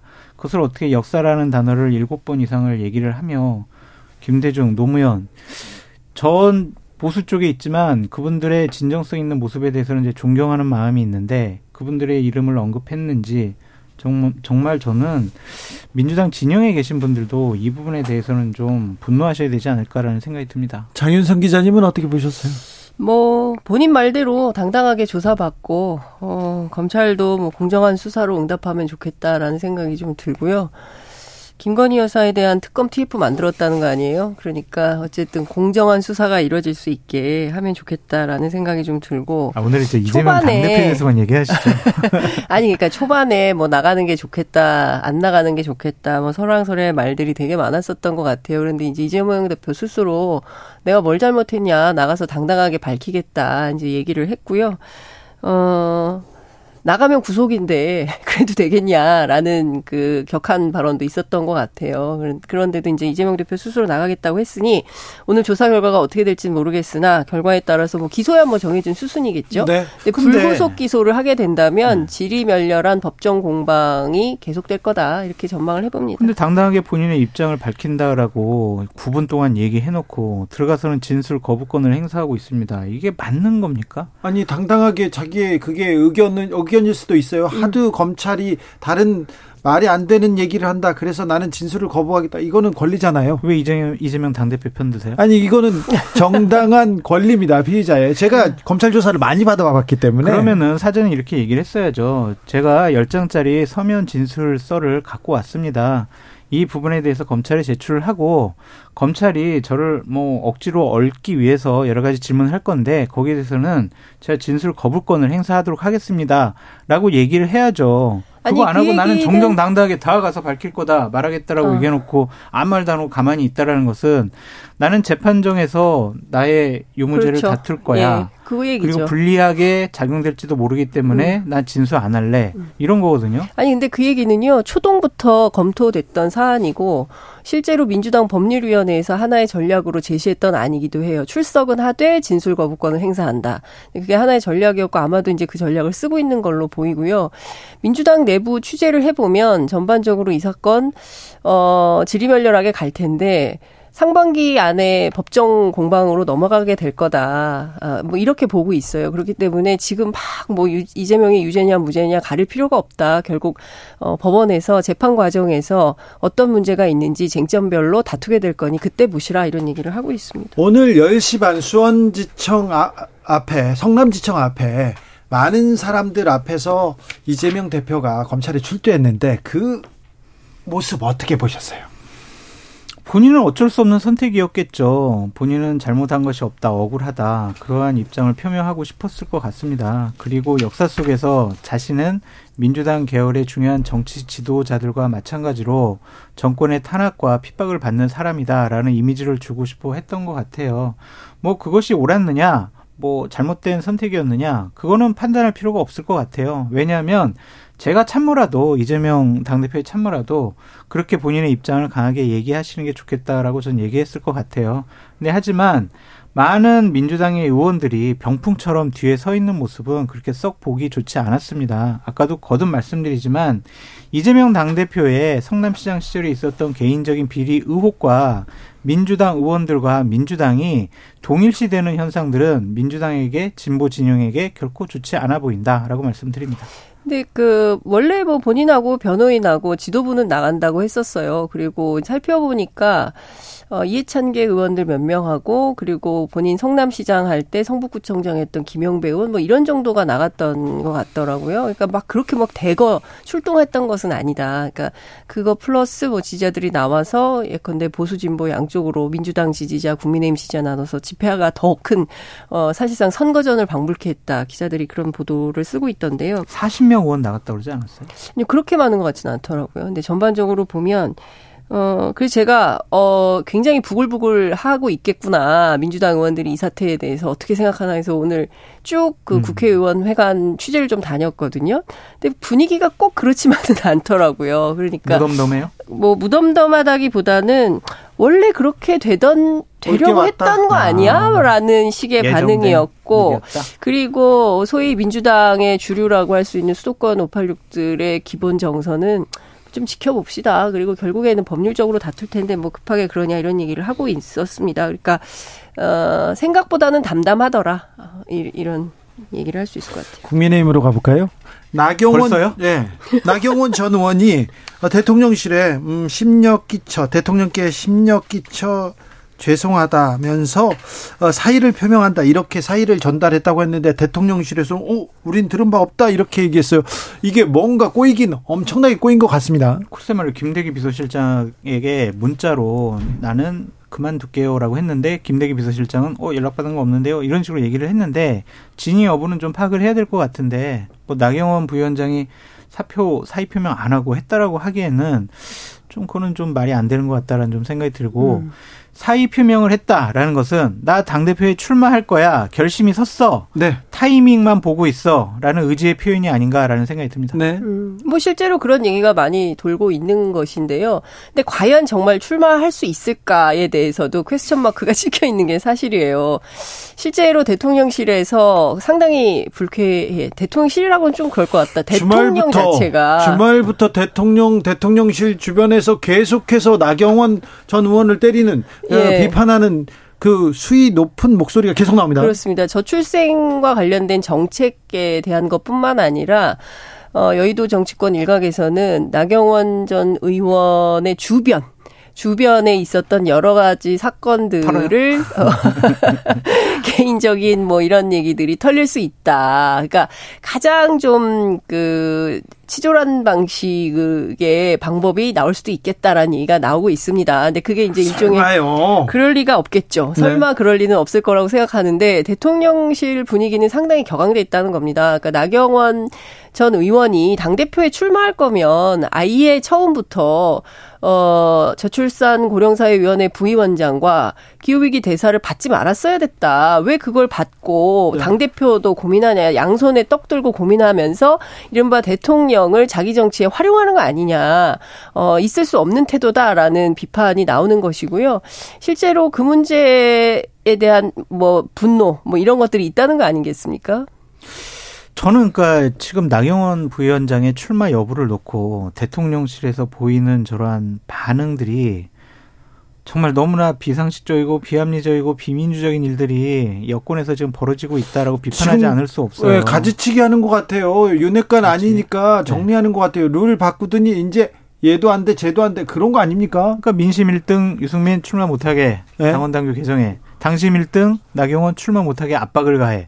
결국에는 윤심 1등 이 사람만 당 대표로 만들겠어. 그러니까 김기현 의원 딱 놓고 그냥 네. 찬반 투표를 하거나 네. OX로 딱 결정을 하거나 이런 방식으로 하는 게 맞다. 이런 비판도 나오죠. 제가 이명박 정권, 박근혜 정권 다 경험을 해봤지만 음. 그 당시에도 자신들이 만들고자 하는 당 대표에 대해서 말 못했잖아요. 적은 네. 있어요. 네, 말 그래도 이렇게 노골적이지 그런데 않았죠. 경쟁자 후보를 네. 너 출마하면 가만 안 둘 거야 하면서 룰 바꾸고 협박을 하고 이런 적은 처음인 것 같습니다. 왜 이렇게 됐는지 저는 그러니까 이해가 사실 정치권 안에서는 이명박 박근혜 때보다 더하다. 네. 그래서 거의 그런 전, 얘기가 전, 계속 나오잖아요. 그럼요. 전두환 정권급이다. 뭐 이런 얘기들이 나오고 있는 거거든요. 그러니까 에이, 민주정당으로서 아니 거의 그런 수 아니 이렇게 주저앉힌 적이 없잖아요. 출마 자체를 못하게 아직 나경원 위원장 주저앉지는 않았으니까. 아니 물론 출마할 수도 있고 안 할 수도 있고 뭐 그 가운데서 뭐 고심 중인 걸로 어, 보입니다. 그렇지만 음. 어 대통령실 주도로 어 전당대회에 이렇게 노골적으로 개입하는 것에 대해서는 그냥 아 뭐 그럴 수 있어요라고 넘길 수 있는 어, 수준이 아니에요. 그건 아니에요. 네. 음. 그런데 근데 당 안에서 저는 너무 조용하고 눈치만 보고 정... 아무도 문제 제기를 안 하고 그 있다는 것 자체가 저는 굉장히 큰 문제라고 생각합니다. 누군가 얘기를 해야 되는데 전화 통화하면 세게 얘기해요. 음. 그런데 받게 되고 익명. 얘기를 안 하죠. 익명으로만 얘기합니다. 공천 때문에 그렇죠. 괜히 용산에 밑보이면은 나 공천 못 받을 거야. 그러면 나는 재선되거나 삼선될 그럴 기회조차도 나는 박탈이 돼. 그래서 나는 그냥 조용히 있는 게 낫겠어. 눈치나 좀 보자. 누가 당대표 되면은 그 당대표한테 그냥 충성하고 윤석열 대통령한테 다른 소리 하지 않겠어. 그래야 내가 오래 살 수 있는 길이야. 라고 의원들이 생각을 하고 있는 것 그러니까 같아요. 성, 생계형 정치인, 그냥 직업으로서의 정치 수준도 안 되는 겁니다. 아니, 그렇게. 네, 국민의 세비를 받으면서 일하시는 분들이 대통령 눈치 보면서 본인의 어, 생명, 정치 생명만 연장하겠다는 방식으로 하는 게 과연 맞나요? 윤심만 보고 가면 결국 민심의 심판 받을 텐데요. 본인은 그렇죠? 그렇게 생각 안 해요. 이재명 당대표 사법 리스크 봐라. 곧 구속당하고 체포당하고 민주당은 비리 집단으로 몰아붙일 거야. 민주당 의원들 몇 명 더 조사해야지. 그렇게 되면 국민들이 민주당 지지하겠어? 민주당 의원들을 안 뽑을 거야. 음. 결국에는 국민의힘 의원들 뽑을 거고 그렇다면 공천 받아야 돼. 네. 그거죠. 그 생각한다고요? 만사공천. 근데 굉장히 재미있는 포인트인데 제가 오늘 취재한 의원들은 어떤 얘기를 하냐면 이미 총선은 윤석열 심판이다. 이제 이런 얘기를 해요. 국민의힘 의원들이요? 아니 아니 민주당 의원들이 민주당 그런 아니, 얘기를 하는 거죠. 지금 지지율만 보더라도 네. 지금 부정이 긍정보다 훨씬 높기 때문에 어 윤석열 간판, 윤석열 깃발로는 어 총선에서 쉽지 않은 거 아니야? 어렵다. 아, 근데요. 수도권 네, 네, 같은 경우에서 예. 민주 국민의힘 의원들이나 대통령실에서 이번 신년 여론조사를 보고 상당히 고무됐다라는 거 아니에요. 네. 우리 뭐 부정평가 높고 국민의힘 지지율 그렇게 높지 않지만 민주당 이재명 당대표 부정평가 더 높고 같거나 더 높고 민주당 지지율 우리보다 낮아. 우리가 방금 저희가 갤럽 여론조사 그 개요 말씀드렸습니다. 이어갑니다. 음, 네. 아니 수치는 제가 말씀 안 네, 네, 드렸잖아요. 네, 네. 그래서 우리가 좀만 밀어붙이면은 민주당에 대해서 국민들이 선택지에서 제외시킬 거야. 그러니까 우리 대통령한테 충성해야 돼. 그렇게 생각하고 있는 것 같아요. 근데 뭐 오늘 보신 것처럼 이게 지금 계속 대선 연장전이거든요. 네. 이게 안 끝납니다. 0.73% 차이로 됐기 때문에 민주당도 국민의힘도 서로 승복하지 않는 거예요.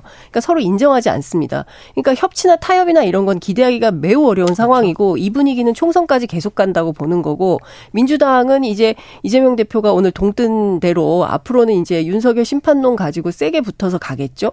거기에 맞불을 또 국민의힘은 놓겠죠. 그 사이에 사이에서 어 소위 얘기하는 반윤 비민 그러니까 이른바 중도층이라고 하는 국민들은 정치 혐오로 확 빠지겠죠. 음. 그러니까 제일 중요한 포인트는 어 윤석열 대통령에 대해서 그냥 싫다. 라고 판단하는 60% 콘크리트 반대파 이 사람들이 어떤 결정을 하느냐에 따라서 굉장히 민심의 음. 향방이 달라질 수 있다 이렇게 볼 수 있습니다. 오르신 말씀이에요. 그러니까 대통령실과 윤핵관들이 지금 생각하고 판단하고 있는 2024년 총선 판세는 착각일 수가 있다. 이 구도로 나쁘지 않다고 생각하는 것 같아요. 그런 것 같아요. 지금 괜찮다고. 네. 그러니까 이제 말도 안 되는 김장연대 만들어가지고 5등 후보를 1등 만들려고 무리수를 두는 거 아니겠어요. 그러니까 본인들이 권력과 조직을 갖고 있기 때문에 민심과 단심을 변화시킬 수가 있다. 음. 우리 뜻대로 이끌 수 있다. 윤석열 대통령은 윤핵관은 윤핵관 후보를 당권 대표, 대표로 만들 수 있을까요?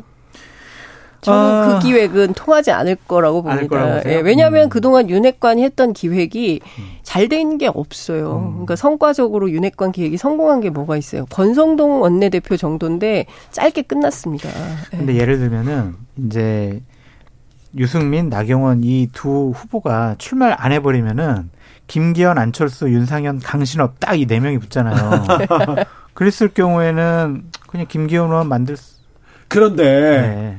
아 왜 말을 끊고 그래요? 편파적으로 진행합니다, 진짜. 유승민 네. 그리고 나경원 전 의원이 네. 지금 그래도 민심이나 당심은 등에 업었잖아요. 네. 근데 출마를 하지 않을까요? 나경원 의원은 방금 전에까지 확인을 했는데 출마하려는 의지가 강하고 출마하겠다라고 하고요. 네. 기자들이 나경원 의원하고는 지금 통화가 안 되고 측근들에게 전화를 해보면 우리가 나간다고 출마한다고 쓰면은 오보야라고까지만 얘기를 하고 있대요. 네. 근데 하지만 나경원의 본심은 출마하겠다라는 생각을 붙인 것 같아요. 음, 나경원 대표 저도 어제 통화를 잠깐 했는데 정말 잠깐 통화했습니다. 그러니까 입장을 밝히려고 하질 않아요. 그러니까 지금 상황에 대해서 굉장히 엄중하게 보는 것 같고요.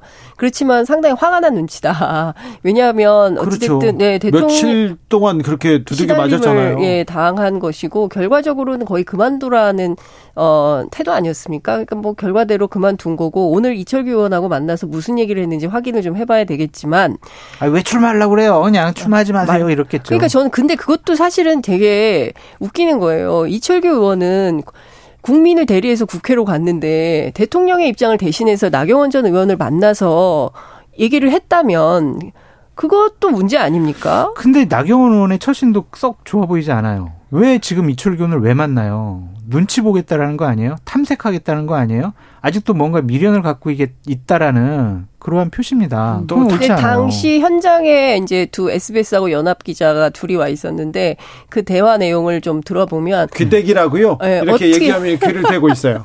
어떻게 알고 여기로 왔냐 대단하다 기자들 뭐 이런 얘기를 하면서 중요한 포인트는 다 얘기를 안 했어요. 그러나 음. 나경원 전 의원의 출마 문제를 가지고 논의한 걸로 보이는 대목이 상당히 있습니다. 오히려 음. 이철규 전 이철규 의원이 상당히 얘기를 많이 풀을 했어요. 음.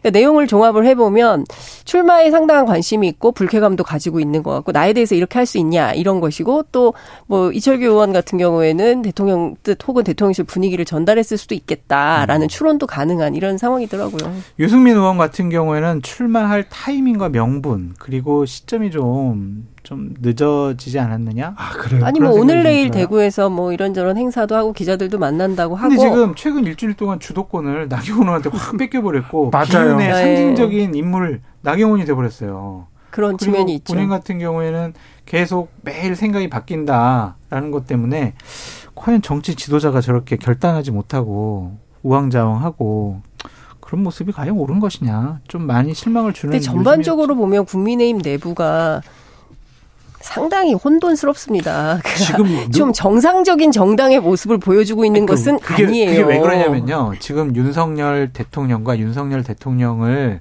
떠받치고 있는 이 정치 집단이 네. 헌정사상 유례를 찾아볼 수 없는 방식의 통치 스타일을 지금 보여주고 있어요. 그러니까 당황스러운 거예요. 의원들도 음, 어떻게 해야 될지 네. 모르고. 그러니까 우리가 뭐를 분석을 하면은 어떠한 해결 방법이 나오는데 이것은 분석 틀에 넣어봤자 해답이 안 나와요. 그러니까 눈치만 보고 있는 거예요. 그러니까 결국에는 대통령실 혹은 대통령의 뜻대로 당을 운영하고자 그렇죠. 하는 뜻이 굉장히 강하다는 얘기인 거잖아요. 그러면 정상적인 민주정당이라면 대통령이 그렇게 하지 마십시오. 음. 대통령실 개입, 개입하지 마라. 음. 라고 세게 얘기를 하고 정당의 일은 정당끼리 알아서 하겠다라고 어, 딱 선을 쳐야 되는 거 아닙니까? 근데 누구도 그 얘기를 안 하지 않습니까? 누구도 그 어떤 목소리도 나오지 않습니다. 얘기하면 공천 못 받으니까. 그래요? 쫓겨나니까. 그래도 국민을 보고 얘기해야죠. 그게 이제 국회의원의 바른 자세인데 지금 국회의원들은요. 나는 배지를 못 따르면 난 사람이 아니야 이런 생각을 갖고 있어요. 아, 그렇기 그래? 때문에 배지에 모든 것을 올인한 모습이다. 뭐 그건 이해는 돼요. 근데 사실 그 지금 국민의힘 의원 구성을 보면 대체로 공천을 받으면 당선되는 사람들로 구성이 돼 있어요. 음. 왜냐하면 지난 총선에서 수도권 의석 121석 중에 17개밖에 못 했기 때문에 이 사람들은 거의 발언권이 없습니다. 그리고 다음에 내가 공천을 받을 수 있을까 이런 고민도 실제로 하고 있는 걸로 알고 있습니다. 그리고 윤석열 대통령이 원하는 당이 있는 것 같아요. 그러니까 검찰들 쭉쭉쭉쭉 공천 줘서 새로운 정당을 만들고 싶어 하는 분위기도 있는 것 같고 그랬을 때 이 당에서 난 쫓겨날 수밖에 없다 이렇게 판단하는 분들 도 있어서 소위 얘기하는 수도권 원외위원장들도 목소리를 못 내고 있다. 굉장히 사실 굉장히 불운한 정당의 모습을 보여주고 있다고 볼수 음, 있어요. 근데 전 이번 경선에 중요한 변수 중에 하나가 장재원 의원이라고 봐요. 장재원? 네, 장재원 의원에 대한 국회의원과 당협위원장들, 당원들의 비호감도가 높거든요.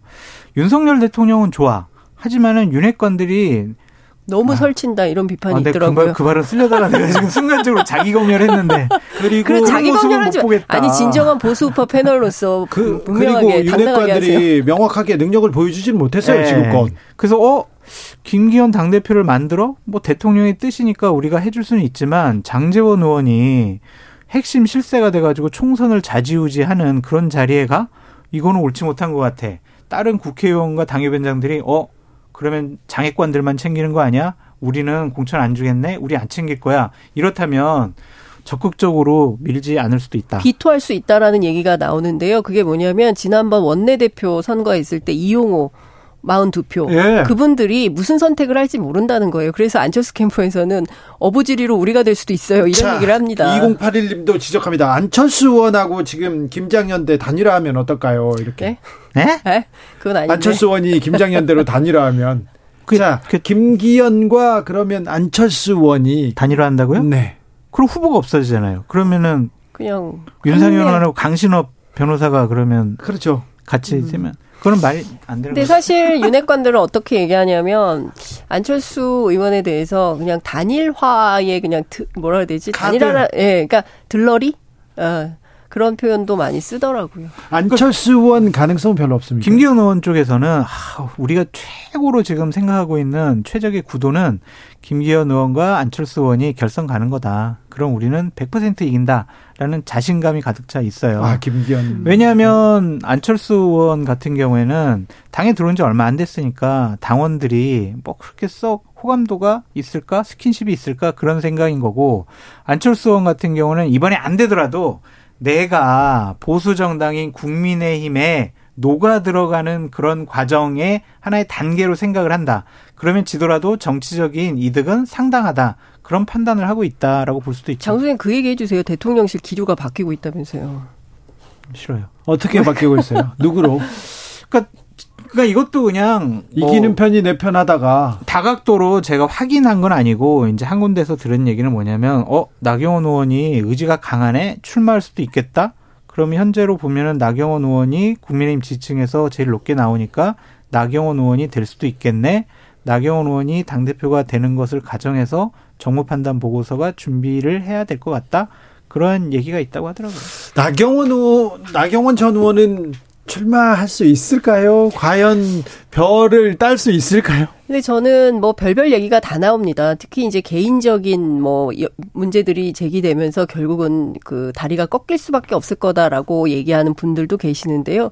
저는 늘 얘기했지만 나경원 전 의원이 자신의 정치적 명운을 걸고 출마하는 게 맞죠. 여기서 주저앉으면 본인 정치 생명 끝나는 거 아니겠습니까? 그리고 그 어떤 선거보다 그 어떤 때보다 가장 지금 각광받고 네, 있는 그렇죠. 그렇기도 맞아요. 하고 제가 나경원 편을 들 줄은 몰랐어요. 지금. 그런 분들이 많더라고 요. 이준석 대표도 내가 김용태 최고위원도 아, 수많은 사람들이 내가 네. 나경원 편을 들다니 그런 그러니까, 얘기를 하더라고요. 예, 살다 살다 응원. 이런 날이 오다니라는 얘기를 하는 분들이 굉장히 많은데요. 그러니까 정치가 그렇게 움직이는 생물이다 이렇게 그, 리고 윤석열 없죠. 정부가 굉장한 능력을 가지고 있어요. 네. 홍준표 시장도 굉장히 합리적으로 보이게 만들잖아요.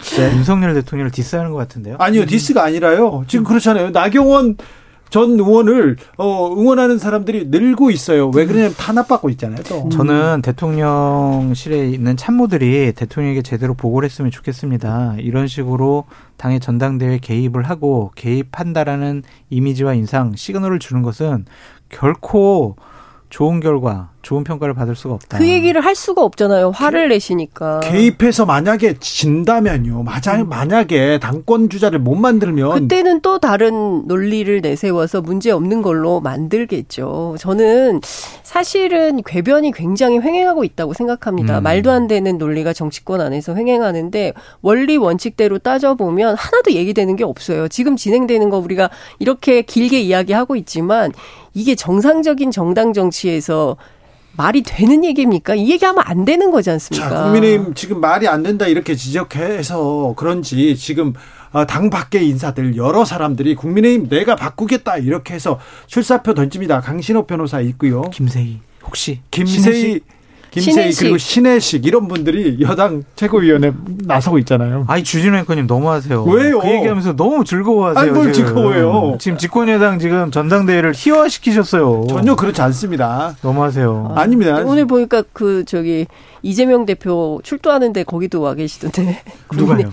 기, 그 가로세로 연구소 분들이 와 계시더라고요. 음. 뭐 생방송도 하시고. 그러니까 이제 각자 역할이 있는 거죠. 정치를 하는 분들 그리고 당권에 출마하는 분들 따로 있는 거고요. 그런 유튜버를 하면서 민심과 여론을 이끌어가고 또한 본인들의 생각을 밝히는 분들이 있겠죠. 유튜버를 함으로써 구독자가 많고 조회수가 많다고 해가지고 그분들이 정치 일선에 들어와서 직접 정치를 하겠다라는 것은 음. 또 다른 비극을 잉태할 수밖에 없다라고 말씀드릴 수밖에 없습니다. 어제 김기현 의원이 개소식하지 않았습니까? 네. 이 자리에서 무슨 얘기했냐면 보수의 근간을 회복하겠다고 얘기를 했습니다. 그러니까 보수의 근간이 뭘까요? 이게 말도 안 되는 방식으로 후보들 주저앉히고 본인이 1등으로 올라서서 내가 당 대표가 돼서 대통령의 혹은 대통령실의 미션을 받아가지고 그야말로 그냥 용산 어, 하청업체 비슷하게 일을 하는 것이 그게 과연 보수의 근간이냐. 저는 이런 근본적인 질문을 어, 보수파 패널을 비롯해서 보수 정당에 오랫동안 몸담고 있었던 다수 다선 의원들이 진지하고도 근본적인 문제 제기를 당내에서 해야 된다. 워크숍도 하고 세미나도 해서 보수의 근간이 뭔지 바르고 분명하게 새롭게 정립해야 된다는 말씀 좀 드리고 싶습니다. 옳은 말인데 그럴 가능성이 점점 없어 보인다라고 말씀드릴 수밖에 없네요. 결국 하겠다는 게 극우 정당인 건가요? 아, 니요 그건 아니죠. 그냥 윤석열 정당을 만들고 싶어 하는 거죠. 네. 그게 총선 승리의 지름길이다라고 생각을 하는 것이고. 네. 아, 정치는 좀 제대로 가는 건지 정치가 실종됐다고 하는데 정치는 항상 제대로 안 가고요. 궤도 이탈하고 실종되어 있어요. 항상 그랬었나? 강대강 대치. 그러니까 우리나라에서 정치만 좀 잘해주면 더 좋은 나라가 될 수 있는데 정치가 늘 후진적이어서 발전이 안 됩니다. 그러니까 여야가 막 이러니까 결국에는 중대선거구제 네. 얘기가 쏙 들어가 버렸잖아요. 중대선거구제 안 된다는 거예요. 오늘 제가 쭉 취재를 해봤는데 그러면 또안 돼요? 안 된다는 거죠. 민주당 때문에 안 되잖아요. 민주당 수도권 의원들도 반대를 하고 있고. 있고 국민의힘 영남 의원들도 반대를 하고 있기 때문에 이것은 서로 이해관계가 너무 딱 맞아 떨어져요. 이런 경우에는 절대 될 리가 없다라고 자, 주장을 합니다. 양강구도 혁파, 지역구도 타파, 그리고 지금 뭐 뭐라고 해야 되나 이런 극단적인 대립을 타파하기 위해서 선거제도 바꿔야 된다. 모든 정치인들이 동의합니다. 원론적으로 네. 모든 국민들도 동의합니다. 네. 그런데 들어가 보면 절대 찬성하지 않아요. 절대 안 그렇죠. 바뀌어요. 내 지역구가 없어지니까. 네. 그러니까요. 아, 음. 그래서 이번, 이번에도 선거제도 못 바꿉니까? 못 바꿀 못 것 바꿔요. 같아요. 어, 뭐, 소선거구제를 하면, 어, 당선 가능성이 높은, 어, 민주당 음. 수도권 의원들 같은 경우에는 윤석열 정권 심판해야 되는데, 그렇죠. 중대선거구제 하면 경우에 따라서는 수도권에서 반분하게 되고, 결과적으로 누가 총선을 이겼는지 알 수 없는 수준이 된다. 그런 선거 하면 안 된다라는 주장을 특히 민주당 지도부가 하고 있죠. 그러면서 그러면 그러면 어떻게 해야 되는 거예요? 안 해요? 안 해요? 그냥 안 할 것 같아요. 그냥 그냥 소선거구제 그냥 유야무야 이렇게 넘어갈 가능성이 매우 높다고 보여집니다. 바꿔야 된다면서요?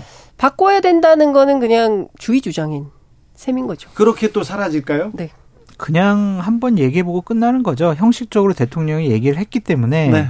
국민의힘 정당에서 세미나하고 공청회하고 결론적으로는 보고서 올리겠죠. 우리가 영남권에서 잃는 의석이 너무나 많아가지고 이거 그렇죠. 불가능할 것 같습니다. 계산해보고 서로. 네. 그런데 김진표 의장만 야, 빨리 빨리 하자, 막 이럴 것 같아요. 이럴 때 서로 좀 우리가 더 내려놓고 국민한테 다가간다. 그런 우리가 봤어요? 못 봤죠. 그러니까. 근데 그렇게 얘기하면 결국은 결국은 그 그걸로 이렇게 마음에 쌓아놨다가 국민들이 밀어주잖아요. 그렇죠. 그러니까 국민들은 그걸 다 기억했다가 표로 어, 반영을 합니다. 그러니까 네. 심판을 할지 어, 아닐지는 국민들이 결정하는 건데 저 제 생각엔 너무 윤핵관 혹은 또 민주당 양당 공이 자기들이 정치 구단이라고 생각하는데 실제로 국민이 정치 구단이죠. 그렇죠. 국민의 뜻을 따라야죠. 무엇보다 상식을 잃어버린 집단이라고 국민들이 평가를 하면 선거에서 이기가 어렵습니다. 그렇습니다. 국민의힘의 모습이 그런 게 아닌가. 방금 윤 대통령 국정 운영에 대한 긍정 평가 37%, 부정 평가는 54%라고 어, 지난 3일에서 5일 어, 조사였습니다. 아까 저희가 개요는 말씀드렸습니다. 감사합니다.